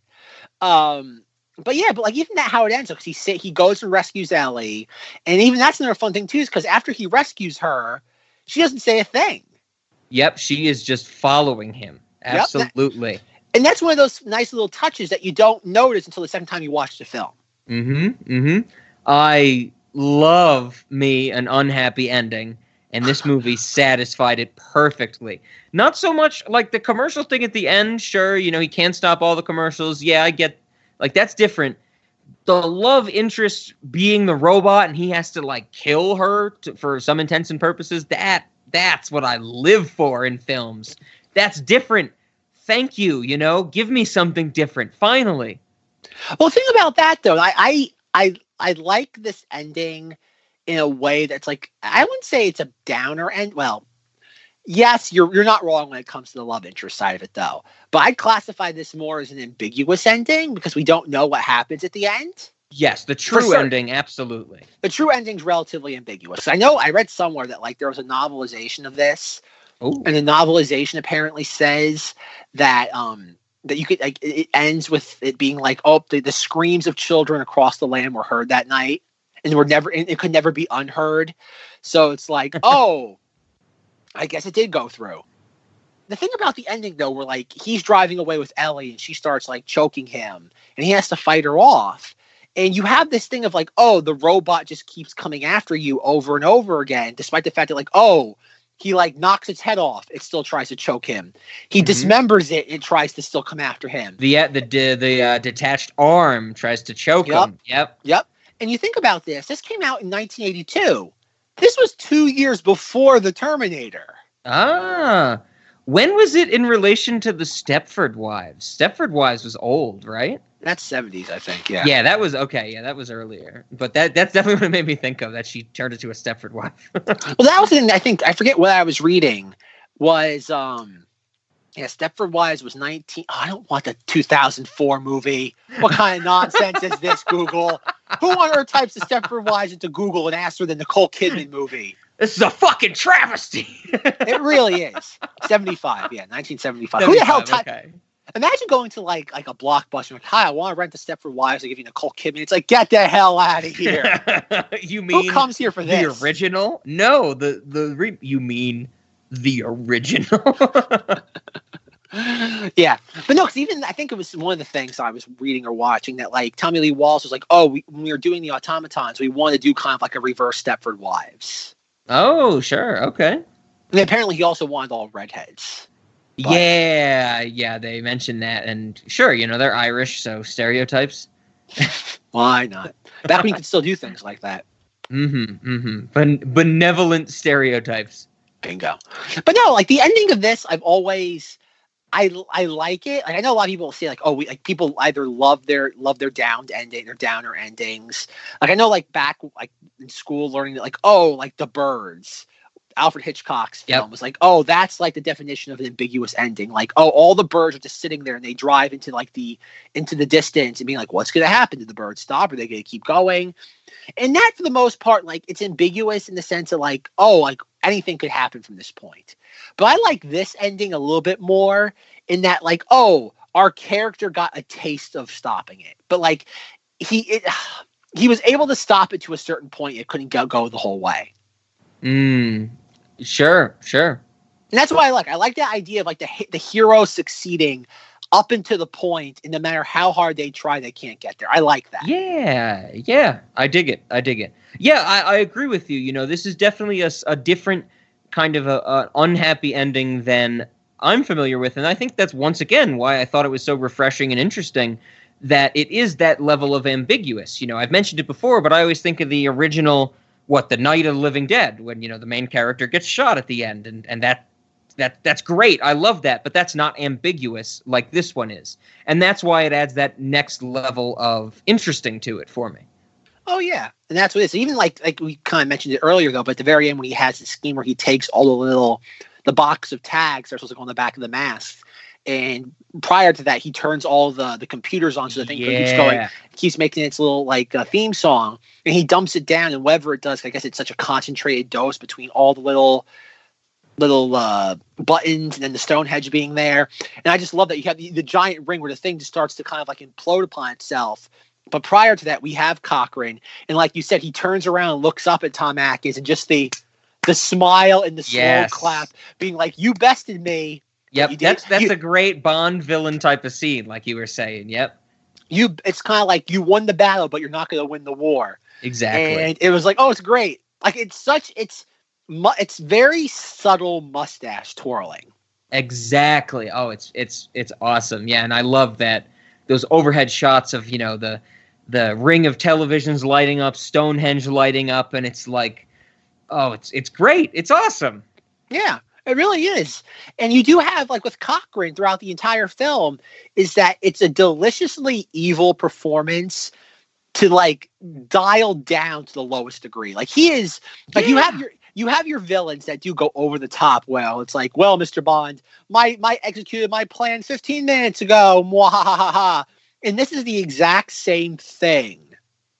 But it's I so I always kind of thought of it as the if if you balanced Willy Wonka the other way because you know in Willy I'm thinking like Gene Wilder's Willy Wonka from the movie. Hopefully everybody thinks of when they think of Willy Wonka. You Not know, Johnny Depp, folks. That's not the equivalent Johnny- of getting the Stepford Wives with Nicole Kidman. exactly. But you know, Gene Wilder, I've always thought of that character when he plays Willy Wonka. It's like he's good-hearted, but he has that strangeness kind of lurking in the background. Where this is almost the opposite, where the strangeness and evilness is front and center, and the background of that niceness and novelties is just kind of his foundation. It, it's a great character. Yeah, it really is. It's another one of those elements that I just like. I get being mad that Michael Myers isn't here. I, I like if you were sitting in a theater in 1982, I get being mad. But Eh, sure, sure. No, I know because again, this was also back before the internet, before you could like read things online. So like, you saw a movie preview or a TV commercial. That was it. There was Fair. nothing else. Fair, You, yeah. you didn't have yeah, anybody well, on Rotten goes- Tomatoes giving it away. that goes back to what we were saying about the marketing as well. So the people who were led to believe Michael Myers was going to be in the film, sure, it's understandable that they were disappointed. Yeah, and I get that though. But like after the first like year of release, you have to put that aside.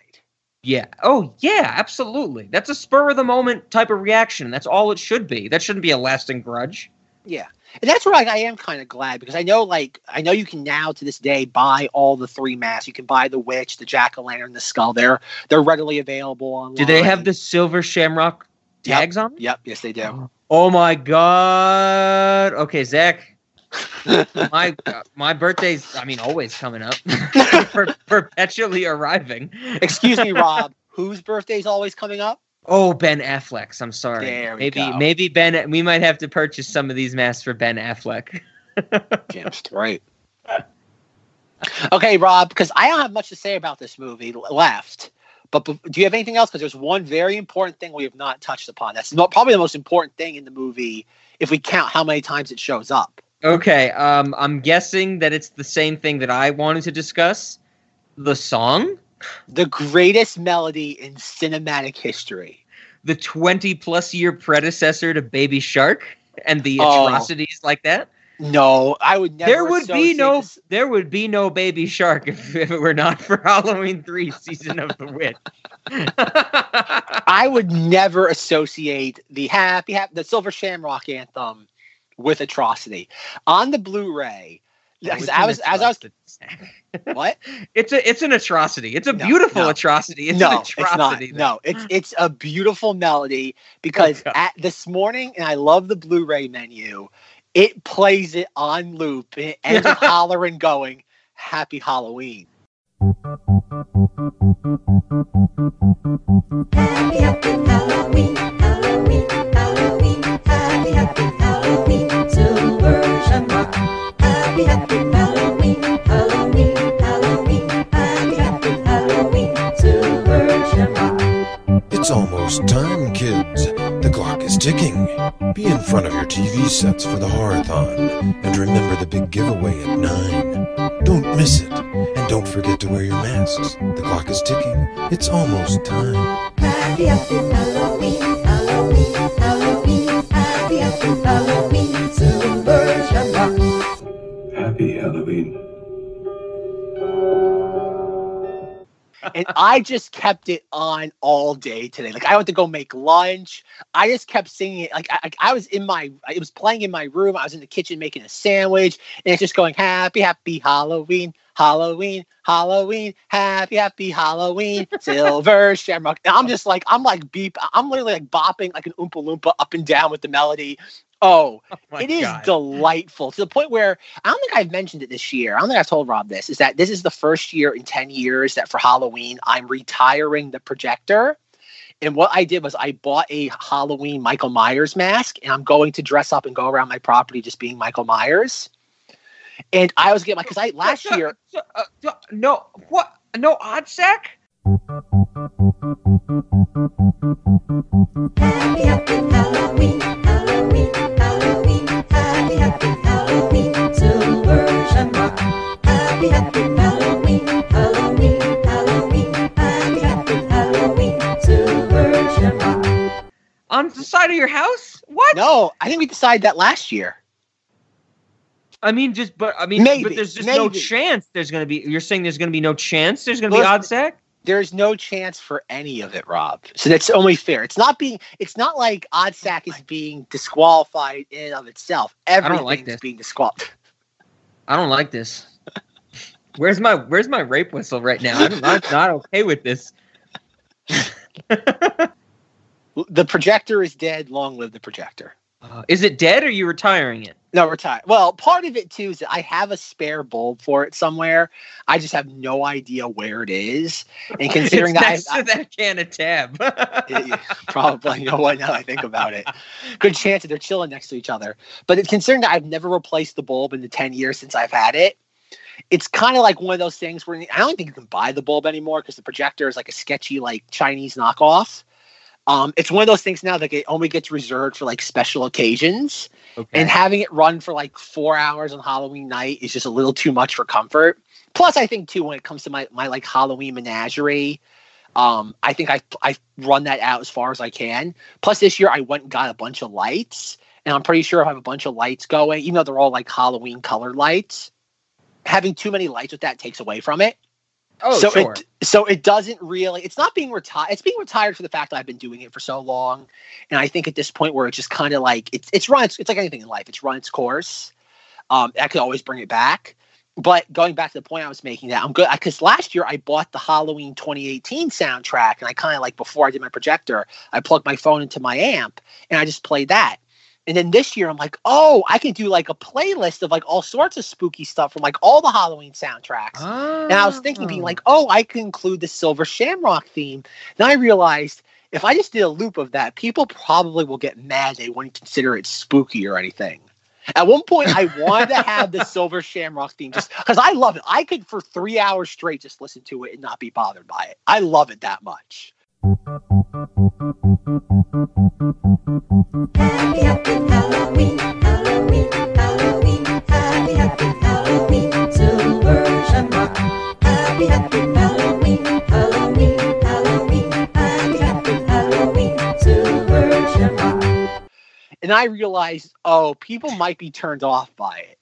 Yeah, I I'm not for the playing that on loop around your house. I'm for putting that on a playlist that you play, but not on loop. No, come on.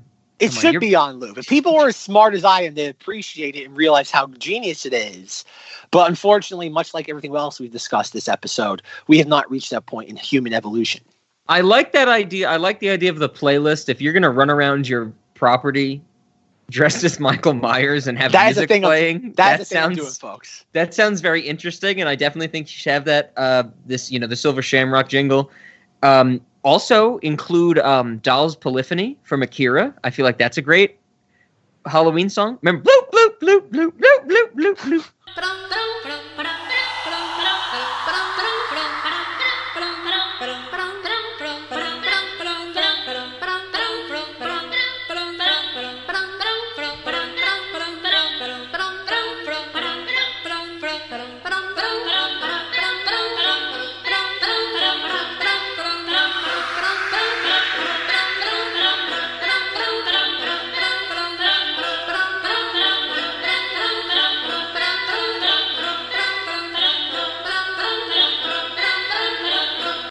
That would be pretty interesting. To, like it, it's dark out, and someone sees you running around with a Michael Myers mask on, and it's bloop bloop bloop bloop bloop. bloop. that would be pretty creepy, I would imagine. But I have to comment on. I think it's an atrocity, but beside the fact that I think it's an atrocity for reasons we don't need to get into, musical reasons we don't need to discuss. This is perfect. The Shamrock Novelties Halloween song, the jingle, is perfect it works so well in this movie. Don't get me wrong there, Zach. That's one of the first things, not one of the, the first thing that really stood out to me in this film because when I sat down to watch this, when I went, you know, into it cold, because Zach was just like, yeah, you know, give it a watch. Let me know what you think. We need to figure out what we're going to do for Monstover.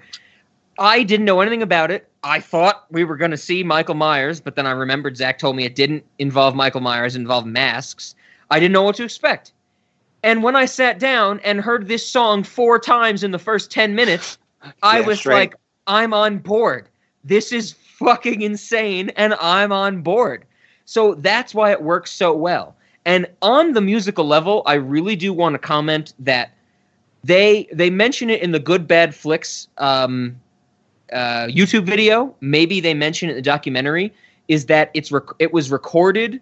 It's based on the song London Bridge. You know, it's very Yep. similar. London Bridge is falling down, falling down. It's based on that, but the lyrics and the tune are slightly sped up, except at the end. They slow the tempo down, and that's one of the reasons that I'm so intrigued by it because the whole song is like three more days till Halloween, Halloween, Halloween, three more days till Halloween. And then when they say the name of the company, it goes Silver Shamrock. Like there's a deep tone in it.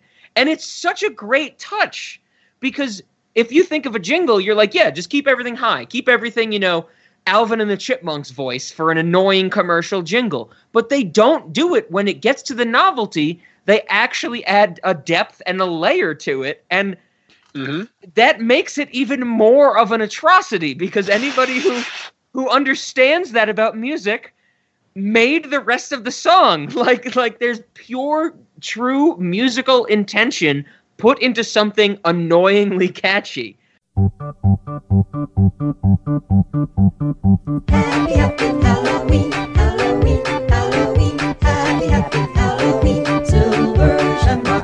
Happy, happy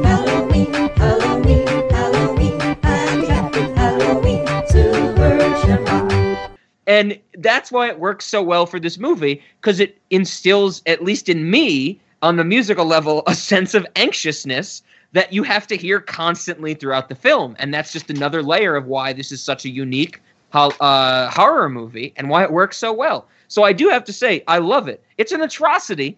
It's not music. It's a drug but i love it. All right, folks, full disclosure time. I want people to know Rod doesn't like talking about it, but he has a very special condition where he when he says the word atrocity, he means genius.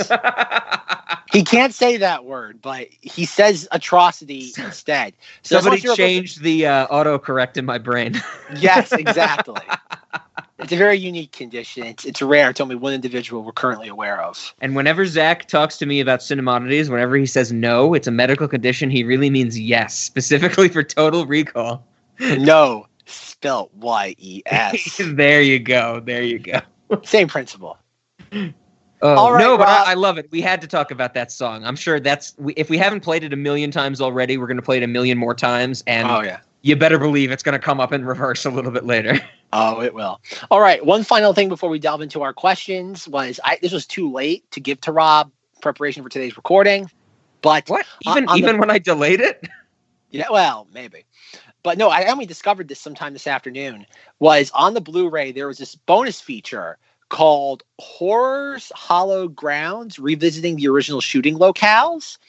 And usually a lot of these things, it's like I think on some of the Friday the Thirteenth Blu-rays I had that were like some of the cast members like go to like the like the shooting locations. You're like, oh, this used to be a house.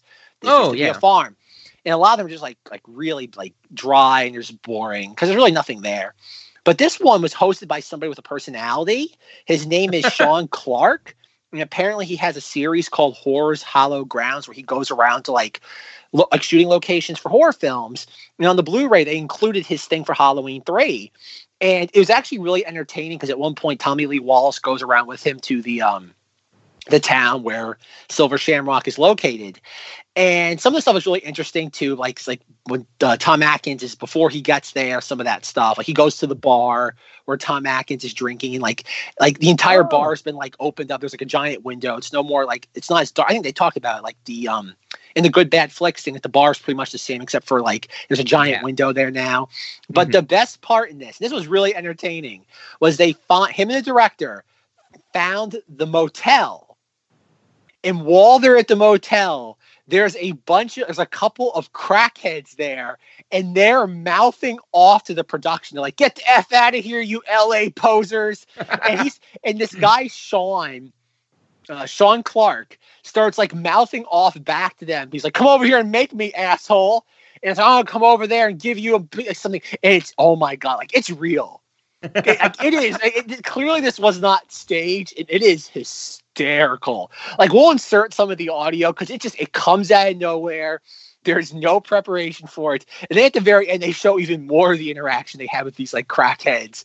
And like it's exactly what you would imagine would be living at like, like a shady motel in the city or town. All right, so we're here at the Rosa Shannon Motel now, which is filled with all kinds of colorful characters as we're finding out. But fortunately, the owner of the building has been nice enough to let us actually go into the famous motel room which Tom Atkins and Stacy Nelkin stayed in. So let's go take a look, Sal. Shall we? Shall we? I think we shall. Knock this fucking guy out in a minute. We're filming here for like 20 minutes. The longer you talk, the longer we gotta stay. So- How about you sucking this? Why don't you come find out? Give it a shot, buddy. Come on. I like Zach said, I, I definitely have not seen this yet. Um, but it sounds to me like all they needed was a Clarence puppet, and they could have had some Oh, yeah. great, you know, man on the street conversations. You know what, Vern? Speak, considering that I'm speaking to Vern Chapman, but in the past, go to this town and go get the Clarence puppet and do this there because it'd be great. Right on, right on. Yeah, it's a really cool feature, and it's actually as I was watching it, like it's about 20 minutes long. I'm like, wow, this is like really fun. And this guy Sean Sean Clark is the one that really adds like the energy and personality to it all. And as I'm watching it, I'm like, why isn't this like a TV show? Like, why isn't this like a Uh, yeah, like a web series? Because like think of and not just horror movies. I, I Think of- thought you were describing a TV show to me, to be honest. That's that's what I thought. Just like considering that like the, the travel channel now is just devolved into the Food Network, and Destination America, which became the new travel channel, devolved into the Food Network. Ghost It's like- Hunters part three through thirty-seven. Well, that's what happened. Was that like you have like Travel Channel used to be travel. Well, what used to be Discovery Channel used to do like a little bit of everything, where it'd be like oh medical stuff, like travel stuff, like all this, all like really like diversified content. Mhm. And then it was like, okay, then we're gonna like then they like they did History Channel, Travel Channel. They're like, okay, Discovery will stay mostly with like medical stuff. And then like, oh, travel will do like travel. And then like uh History Channel will do like the history retrospectives. And then it became History Channel became basically like Pawn Stars and syndication. Yeah. And then like Travel Channel became like Food Network. And then Destination America became what Travel Channel was, where they could go around and do like all this stuff. And now, like Rob said, Travel Channel is now Ghost Hunters, and Destination America is now the Food Network. Yeah, I'm I can't stand when Ghost Hunters is on and Mysteries at the Museum is not. that infuriates me. And then when Mysteries at the Museum does come on, they're like, this entire episode is about Watergate. And I'm like, who the fuck cares? God damn TV these days. All right, folks, we're gonna have like at the Cinemati's restaurant, we're gonna have like etched on stone, like Rob's like complaints with the world, and that's gonna be one of them. we're gonna steal a pillar from Stonehenge Yes, and we're gonna carve complaints into it. We're going to steal a piece of Stonehenge and carve our grievances with the world into them. It was too good. That's literally one of my snack ideas. Was we needed a pillar from Stonehenge on display in our restaurant. so this adds to it that we're gonna we're gonna deface it like this. Exactly. Um, but no, like this was really great content. Like I'm kind of shocked. Like I, I think Rob knows my um disdain for a very specific YouTube channel. That's all they do is like retrospectives on a very specific type of entertainment product. yeah. And it's like, why isn't this a thing? Like, why isn't some company giving Yeah. like somebody money to like go around to all these different locations and be like, like one season you do horror movies, second season you do action movies, third Mhm. season you do romance movies, or you do like a mixed bag every season. Who who cares? Yeah. Ex- exactly. People would eat that up. And like I said, I'm gonna say I think it's on YouTube. This guy's thing. So like I'll send it to Rob right now, and he'll watch it by the time uh, he's editing. But it's like no, it's really great. And I'm like, that's if you we'll link to that too in the show notes. But check it out. Like if you're even oh god, not like so enthused about this movie, this video is great in and of itself. Right on. Right on. So yeah, it's it's neat. Check it out, folks. Uh, it's called Horror's Hallowed Grounds. I think there's a Do it of them on now. Do it. No, no, no, not now. After you've listened to the whole episode. Do it now. Okay. Do it later. Do it later. Unless you have anything else to say. Cinemati and or late night movie. I think I'm ready. I think I am ready. Uh, you want to start with with those? You want to do snacks last? Yeah, let's do that. Okay, okay. So uh, s- I, I want to another peek behind the curtain. I think not just for our audience, but also for Zach. I didn't mention it prior in this episode, but I do want to give a a slight nod that I do have notes for this film. Oh. But they are retroactive notes. This is the first time yeah, this is the first time ever since Zach is so wishy-washy with the concept of Monstober that you know even even when I, I guess you know even further peek behind the curtain, I watched this film and I said to Zach, I enjoyed it. We could talk about it, but I also mentioned Treehouse of Horror because Zach had talked about doing an episode about that before, like the last time we were we talked to each other. So when I watched this film, it was kind of late at night. I just wanted to see it to to get a sense of it, um, to know, to you know, because we did the same thing. We mentioned earlier. Zach was like, "Rob, watch It Follows and let me know what you think." And I was like, "Under the Silver Lake," and he goes, "No, It Follows." And I go, "Under the Silver Lake again?" And he goes, "No, God damn it, watch It Follows." And I watched it and I was offended by it, so that was a no. This was one of the ones I watched and I liked, and so we ended up talking about it. But I didn't take notes when I watched it because I didn't know for sure if we were going to actually discuss it. So when it turned out that we were going to talk about it for this episode, I had to, you know, formulate my notes um, after the fact to have at least, you know, some talking points for what I wanted to discuss. And this was easy. I, you know, it's not like I, I wasn't blackout drunk or anything when I watched this movie, so I remembered it. So I was able to write my thoughts down. But when I got to our three questions, Cinemodities, Late Night, and Snacks, I was actually, for the first time, I think, in the history of Cinemodities, thinking to myself, wow, this is something I really want to do when I watch the movie. Because that's kind of how I formulate it. Right after I watch the movie, that's when I fill in my thoughts on these. So it was a little strange for me to do this. You know, I didn't rewatch the movie. I just, I've still only seen it once. But when I filled in my cinemodities and late night, I tried to, you know, do it in like I was watching the movie. So I tried to recreate that same mindset. Next to cinemodities, I have one word. Definitely with an exclamation mark. Cool. Next to late night, I have one word. Absolutely with an exclamation mark. And that's it. I didn't like usually I write a paragraph that I'm going to talk about, but here I was just like definitely and absolutely because I knew I was going to remember it.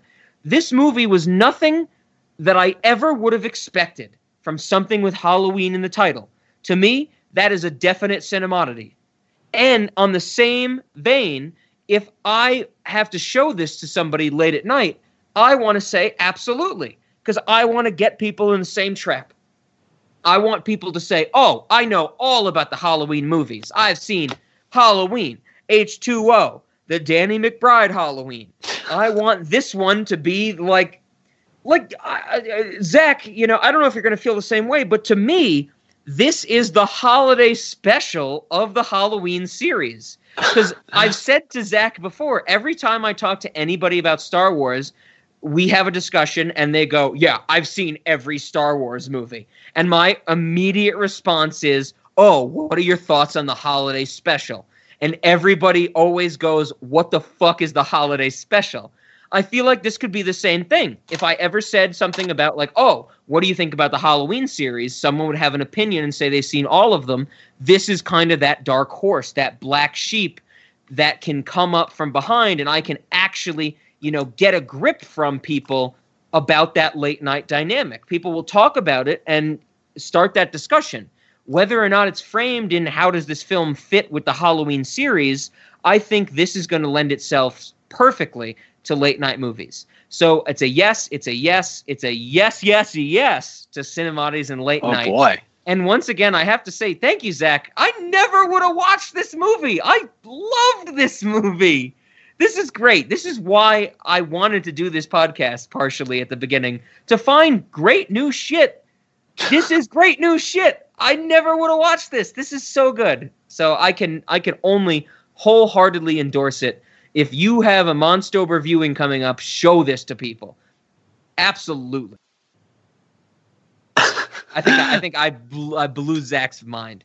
Glad to hear that. Usually, again, again, ever since men and women, eh, ever since men, women, and children, folks, I have to hold my breath with Rob. Well, that, I really that do. movie's a fucking that that No, that- it's not. that's, that's an atrocity. No, Now, yes, that it is, but, an but that's why it's genius because it's an atrocity.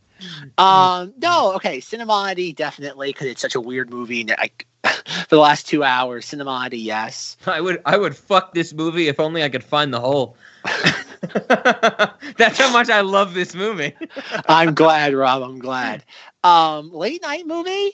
I even though I think it's a late night movie for most people in the sense that like there's nothing really overly raunchy or kind of like uh, graphic in it.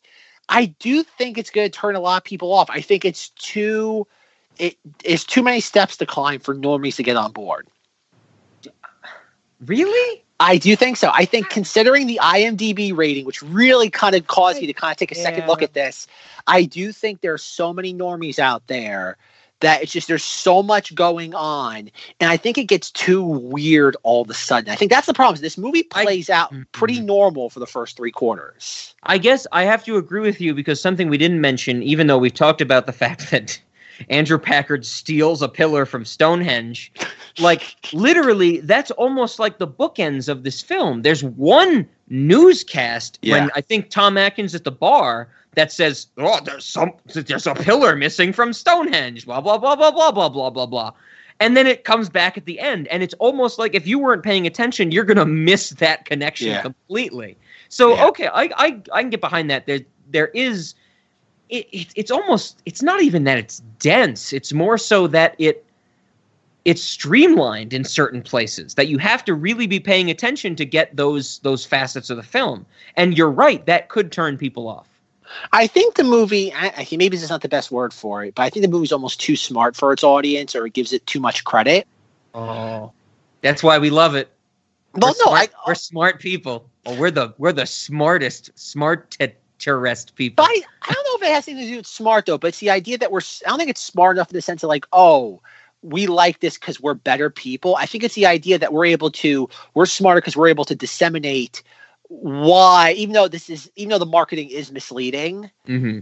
is that why it's still good? Just because it's kind of like you go to a um oh god, what this happened a few years ago. I was at a restaurant with somebody and I ordered something and I think it was like a side or whatever it was. And the waitress brought me the wrong side. and I didn't care. It was something different. So I tried it and I liked it. And the person compl- the person I was with complained like they ordered this instead. And the waitress was like, Oh my god, I'm so sorry. I'll bring out what you what you're supposed to order. I'm like, no, don't. And, and the person's like, well, because they, they did the wrong thing. I'm like, well, you're the one complaining, not me. And I don't see you eating it.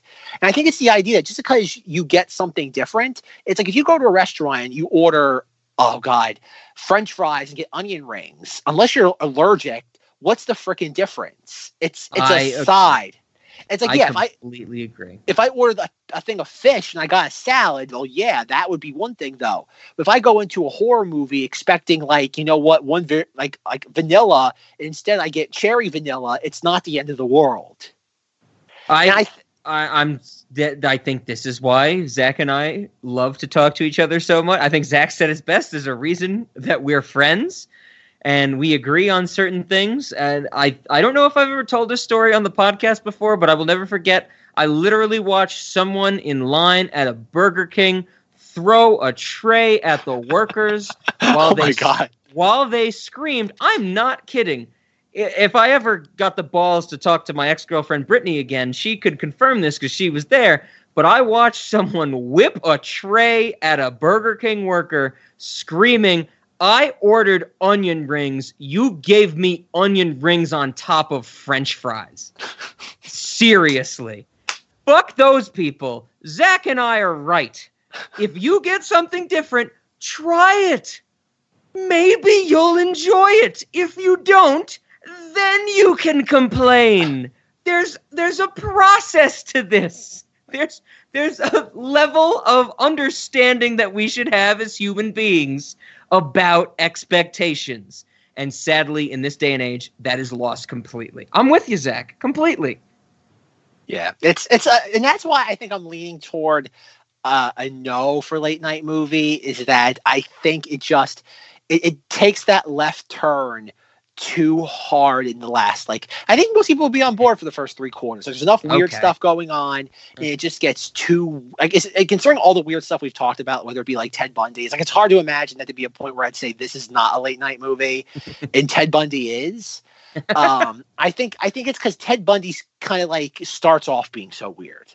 It's like, Gotcha. oh, from the very from the get go, like, okay, he's stealing pod plants and TVs. It's like, bingo, you know what you're getting self involved with for the next like hour and a half. This is like, oh, Tom Atkins, like, okay, the guy lights himself on fire. Oh, there's some weird mask, and then we left turn into oh, army of robot men, and we have Stonehenge, and the mask melt people's faces into like bugs and stuff, and we have a ambiguous ending, and it's like, oh, there you go Oh, it doesn't okay. it, i think it's a little too much. And i think the idea of having a conspiracy about the masks isn't too bad. I think it's that you have all that combined with the automatons and the stonehenge and the grand conspiracy. It's not just like oh, Yeah. oh we're gonna we're, we're, we're, our plan is to do this. It's like oh we're gonna do all this. And then it just like hits you all at once. And i think that just it's again not that it's bad. Remember late night movie status and cinemati status is not derivative or god does not oh god uh list something is good or bad Wait, this isn't. We don't do like the equivalent of IMDb and Rotten Tomatoes. no i don't think so i think just because something isn't a cinemati No, doesn't mean it's good or don't. bad Yeah, it's just yeah, it's this- just yeah. it's a label to kind of guide you in what you're supposed to do if you have an audience held captive Absolutely, yes. The labels we prescribe to movies are completely independent of good or bad, and I think our our canon of episodes describes that perfectly. Because I was thinking, because like, like Rob had a good question. Like, I never thought. Well, it was last week during the Shining discussion. It was like, oh, Zach had a captive audience for one day to show a movie to, and even though it wasn't like I couldn't show the whole movie though, but it was an interesting idea that like, oh, if I could go back and do that, because I know I've always wrestled with the idea, and Rob makes fun of me, is that like during late night movie, do I show all my action figures and my Star Wars ships that threaten to bludgeon me in my sleep every night? and I've always kind of wondered, like, okay, what's the equivalent of that? Because like when it comes to like the Halloween projector thing, I can't show anything even slightly with like language or nudity because I could get into trouble for that. Like last year, I think I talked about Mandy. Like Mandy would be a great like projector movie, except the fact that we see like full frontal male nudity, Mm. and I and I go to jail if I show that. Like I will go to jail. Like someone like the moment you see even a hint of that, someone's already has the phone out to nine one one, and. In their mind, you don't want to do that either. For many reasons, you don't want to show exposed male genitalia on the side of your house. That's wrong. Beyond the Yeah, threat of police inter- That's gross. that's icky.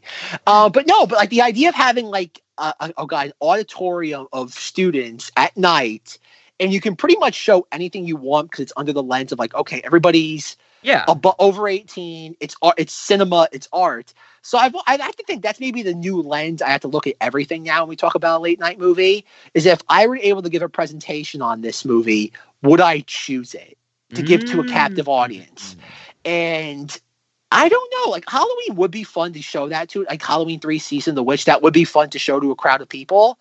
But the problem is though, you, I feel like you'd be like Tom Atkins at the end of the movie, and you'd be hyperventilating and just like sound frantic, being like, "No, though, this is why this movie's good. It's not as crazy as it sounds." Everybody would in the audience would be making fun of it, and you'd be standing at the front going, "Stop it! Stop it! Stop it! Let me talk! Stop it!" I do have to say though, any excuse to play the Silver Shamrock theme, that might be too hard to pass up. Oh, that's a good.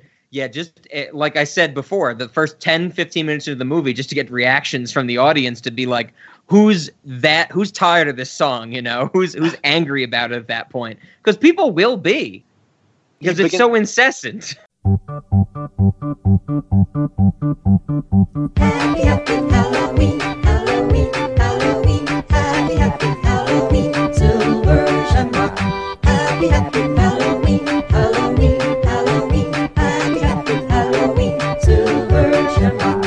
you begin the presentation with, "Hey, have you any of you guys ever heard Baby Shark?" Like most of the people raise their hand. Well, mofo's, we're prepared again. New song stuck in your head. Bump, and you start before it starts playing. You start like humming it. Bump, bump, bump, bump, bump, bump, bump, bump. Happy, happy. and you Oh my God. increase the volume into it so you hear it. Bump, bump, I bump, want- bump.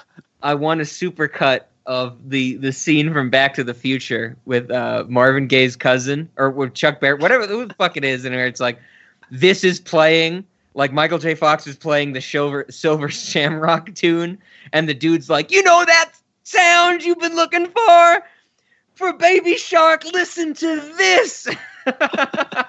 boom, boom, boom, boom, boom, boom, boom, boom. Happy, happy Halloween, Halloween, Halloween. Oh my god. Jump, jump.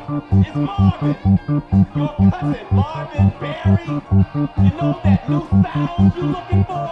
Well, listen to Happy, happy Halloween, Halloween,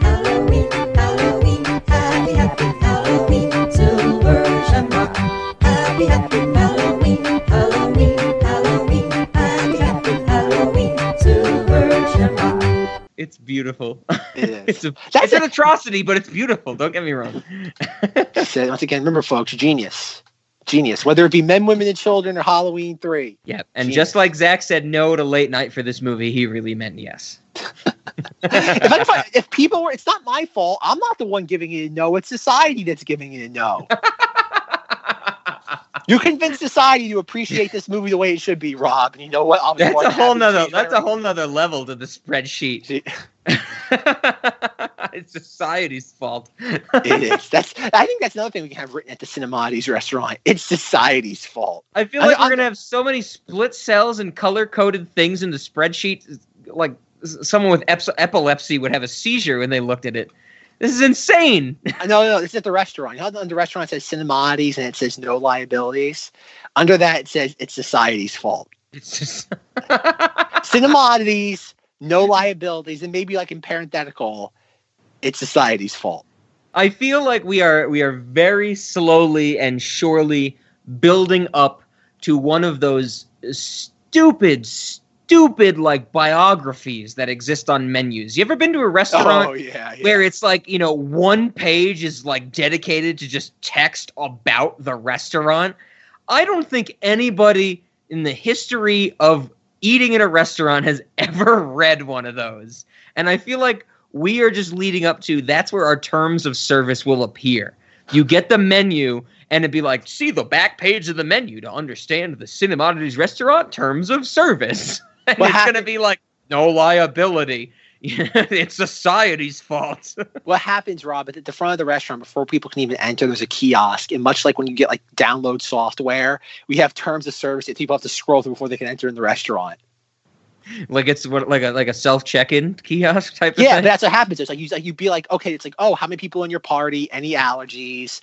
Uh, preference on condiment train? And then there's like when it says like scroll down for terms of service and agreement. And it's like, oh my god, how many? How far do I have to swipe down? And then it's like click yes to like I agree to these terms, and that's how we do it.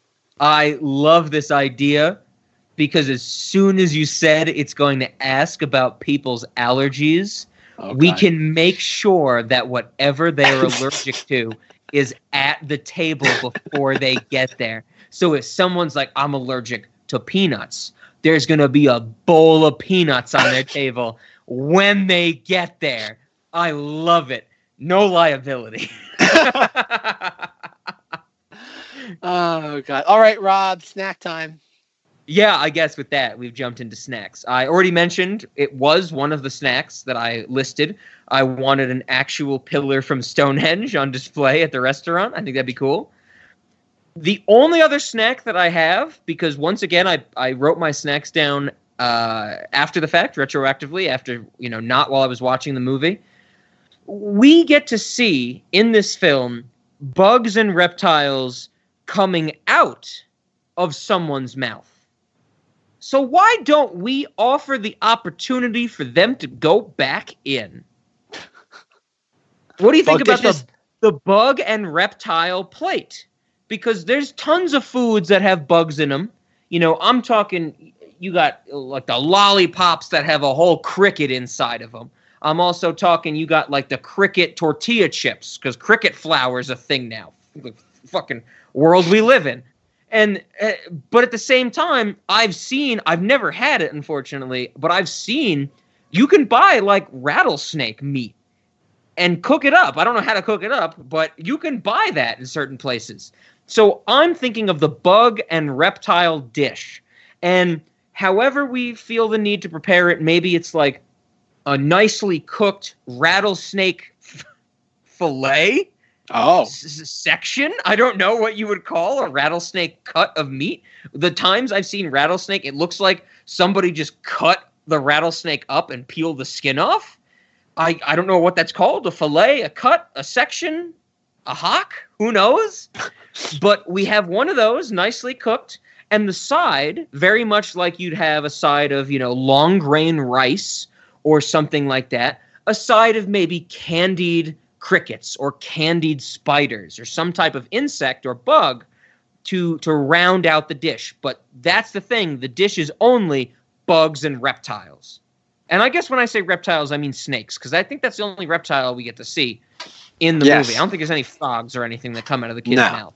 So so yeah, I was thinking, you know, let's let's get some uh, bugs and reptiles, and plus from our end of the restaurant, this is going to be pretty easy to fulfill an order, right? Like we just have to capture the bugs that exist in the Sure. restaurant, and then you know Chances it's are they'll like, already be there. yeah, exactly. And then there's snakes, just there's snakes all over the place. Just go and grab one, you know? Chances are they'll be there too. yeah, I mean, this. Tune in next week for more foods that we can just independently source from the current state of the Exactly. restaurant. It's organic. It's organic in the sense that it's in-house. Yes. you know the uh, the child small antifreeze that we serve in the Oh, kids yes. section of the restaurant. That's organic because we fill it up from the leaking AC unit in the restaurant. oh, that's good. I like that. So that was it. I had the Stonehenge pillar and the bugs and reptiles dish. Those were my only two snacks. What did you have? Did I miss anything obvious from this movie? Did I forget anything? Well, I, alcohol. Like I think that goes without saying. well, I think but- yeah, we have. Don't we have that already? Like, there's I a think bar at the restaurant. It's called Rob's Office. Uh, my my suggestion actually not for a snack, but advertising. I don't think we've talked a lot about advertising for the Cinemati's restaurant. So much like Oh. Silver Shamrock, I think we should have a van with a speaker system that drives around and tells people about the Cinemati's restaurant. Is life getting you down? Rob can't even finish that without laughing. I know, right? Do you do you do you not want to kill yourself but want a chance at dying? The Cinemati's restaurant is just the thing for you. Do you want to maybe prolong your weekly suicide attempt? Then check out the weekly check, check out the Cinemati's restaurant. Nails for breakfast, tax for snacks. Come to the Cinemati's restaurant. Ah, boy. And then I think going back to the advertising is that we haven't talked about how Cinemati's might advertise on television. And I think Rob might know where I'm going with this. I think Cinemati's needs its own boom, boom, boom, boom, boom, boom, boom, boom, its own catchy theme song jin- jingle. Are you stealing my? Did, uh, uh, God, God, I wasn't even. God damn it, Zach! I was thinking about this the other day, and I put it down on my long-term list because recently Zach and I discussed things we could do, uh, changes we could make, and reveal during our two-year anniversary. How did you know, Zach? I was thinking about doing some Cinemodities restaurant commercials. How did you know this? This is exactly one of the ones I wrote down. I want to do one with a catchy, atrocious jingle. I want to do one as Stretch from Texas Chainsaw Massacre 2. God d- damn it, Zach. uh, I swear, Zach is living in my apartment just at a different frequency, so I can't see or hear him. Spoiler alert, folks. I am the Skinwalker. Rob, have we had? I I- guess. I guess that's on left board. over. I guess that's left over from lat. What was it? The Unsolved Mystery series. Any other further? Considering this is the last episode of Monstober, any uh, sightings of the Skinwalker? Well, no, the Skinwalker and everyone else in my apartment complex that I know who saw the Skinwalker has there's been no additional sightings, and it's been like two years or you know a year and a half, I guess. Maybe less. My timing's off. It's been a while. I'm going to say, folks, if the minion wearing the Santa cap does not bring the Skinwalker out, nothing will. Well, that's the know. That's the beacon. That's the beacon. If that doesn't get it, doesn't get its heart racing, I don't know Now- what will. Now I'm disappointed in myself that I didn't make that joke earlier. That this that, that, that is the Skinwalker. That's a great one. All right, Rob. As Monstober comes to a close, we have to wait a whole nother year for Monstober, which means a whole nother 11 months to figure out what will be on Monstober 2020. Yes, Zach has 11 months to figure that out, and the next 11 months of this podcast will be more sketch comedy. No. Get no, nom, ready, nom flashback. Nom flashback. Hey, y'all. That that was there are some bright spots in the sketch comedy Fort month, but oh, yeah, RC Glow. RC Glow. Um, RC Glow. one thing I guess we should also mention too is because we discussed it more on here is that we're getting another thumb movie. That's for, oh my God. Oh, how did we not talk about that? Even today, but oh my God, Zach, you screamed at me about The Shining for like six hours before we recorded. How did Indeed, we not talk about? You sent me a fucking YouTube video of a crunchy Thumb Wars trading card. What the? F- I was so confused by what I was seeing, and one of his skills is vocab. Oh, I'm, I'm, I'm like, I, I, I feel the same way about the Tool album. I don't want to get my hopes up. I don't believe in this until I actually have it. And spoiler alert, the Tool album happened and we got it and I loved it. I'm still listening to it, you know, literally because it's infinite. But I, I, I hope I hope this comes out, Zach. I don't want this to be delayed. I hope it comes out. I hope we get it, and I hope it's everything I want. And we're gonna do I don't know what a Cinemodities and a Knights of Vader episode on it. All of the above. I'm pumped. I'm pumped for Rob, did you see? Did you see that we're also there's a bunch of trading cards that Steve Oedekerk released. There's Palpy. Yeah, I saw a few of them. Yeah. there's the Messenger.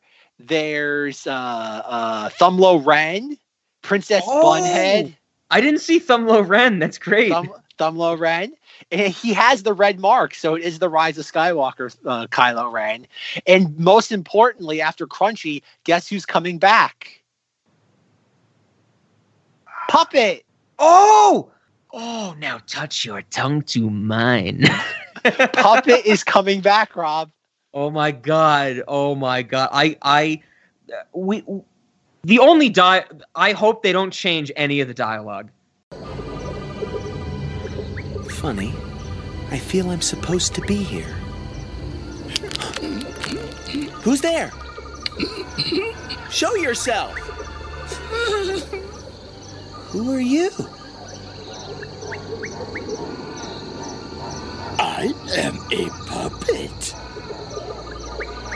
I'm sorry?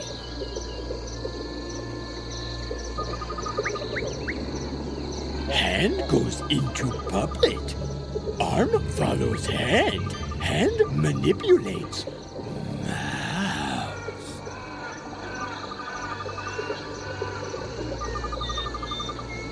I'm not following. Beneath the floor, the man does control me. Yes. I feel in my spirit that I am to train under you, so I too can be a thumb master. Train you, will I? Train you, I will. Yes.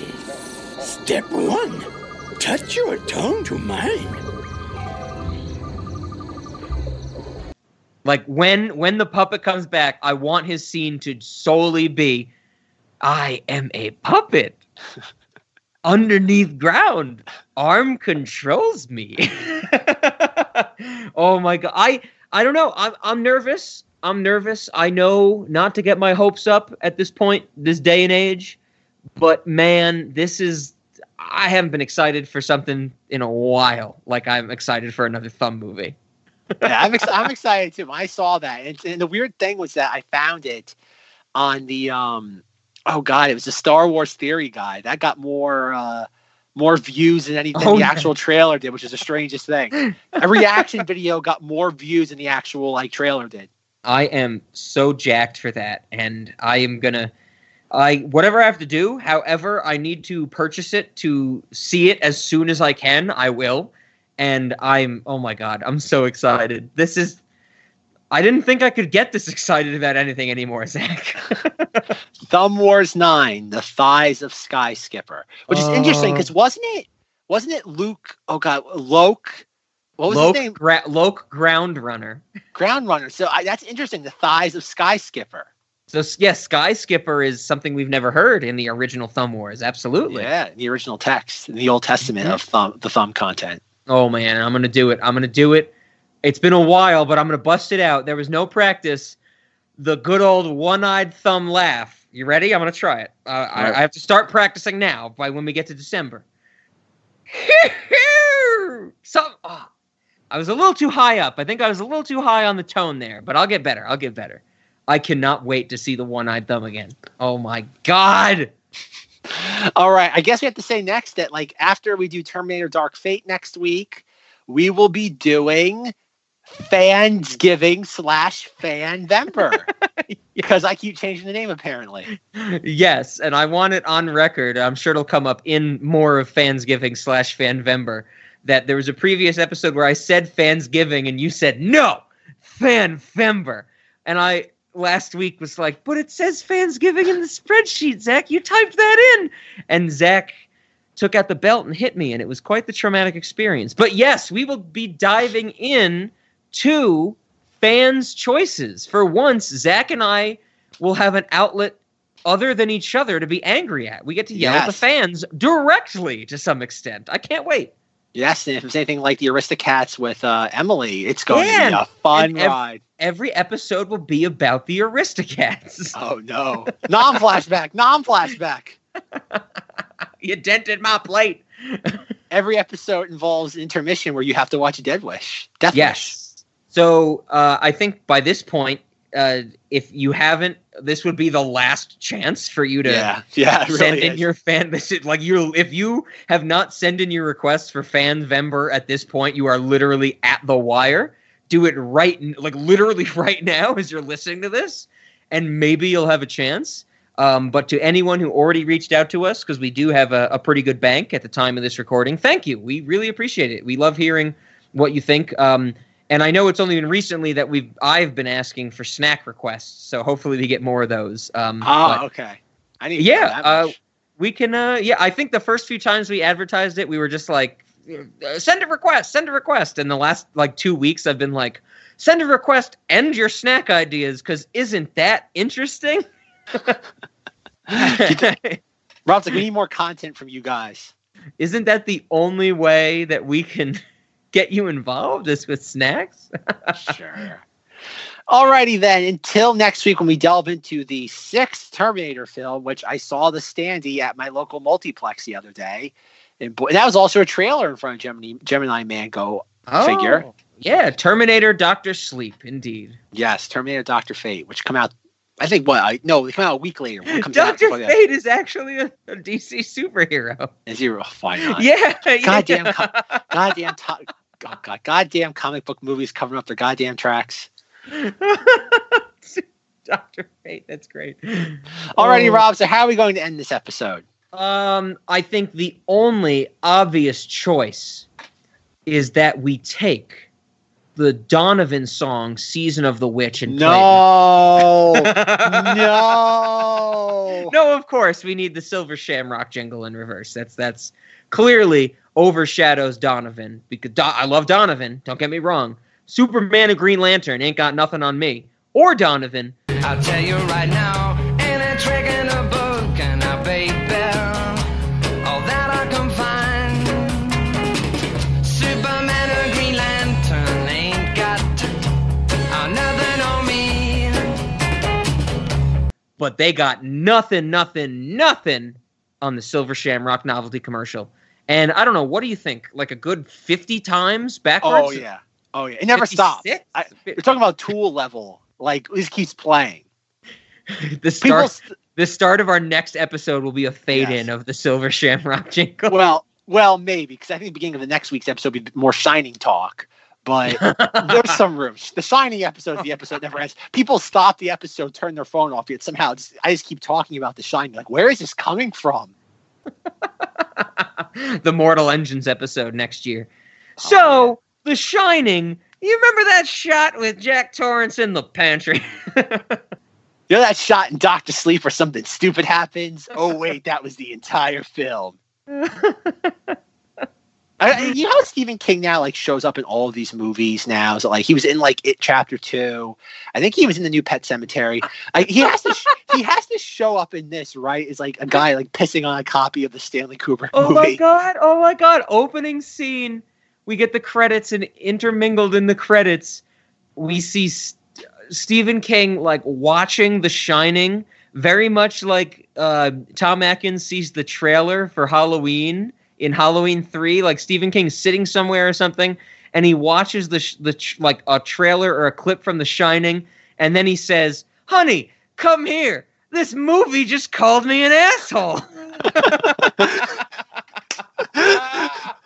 that would be the greatest Stephen King reference in history if they had the balls to do something like that. if they had the balls to do a Steve a Stephen King hating The Shining reference combined with a Maximum Overdrive, like that would be like yeah. Honey, come on over here, sugar buns. This machine just called me an asshole. That is one of those things, much like I talked about in the Rise of Skywalker thing, where the movie can like, oh god, undo uh. like like strikes. That would be one of them. They actually had the audacity to do that. Be like, you know what, movie, well played, well played. That would, honey, this movie called me an asshole. That is so funny. That is pretty good. Oh god, that's funny. Oh, Stephen King, hit me up. Let me write some of your interview dialogue. Oh god. All right. Are we that- still recording? Yes, yes, we are. Thank God. Thank God.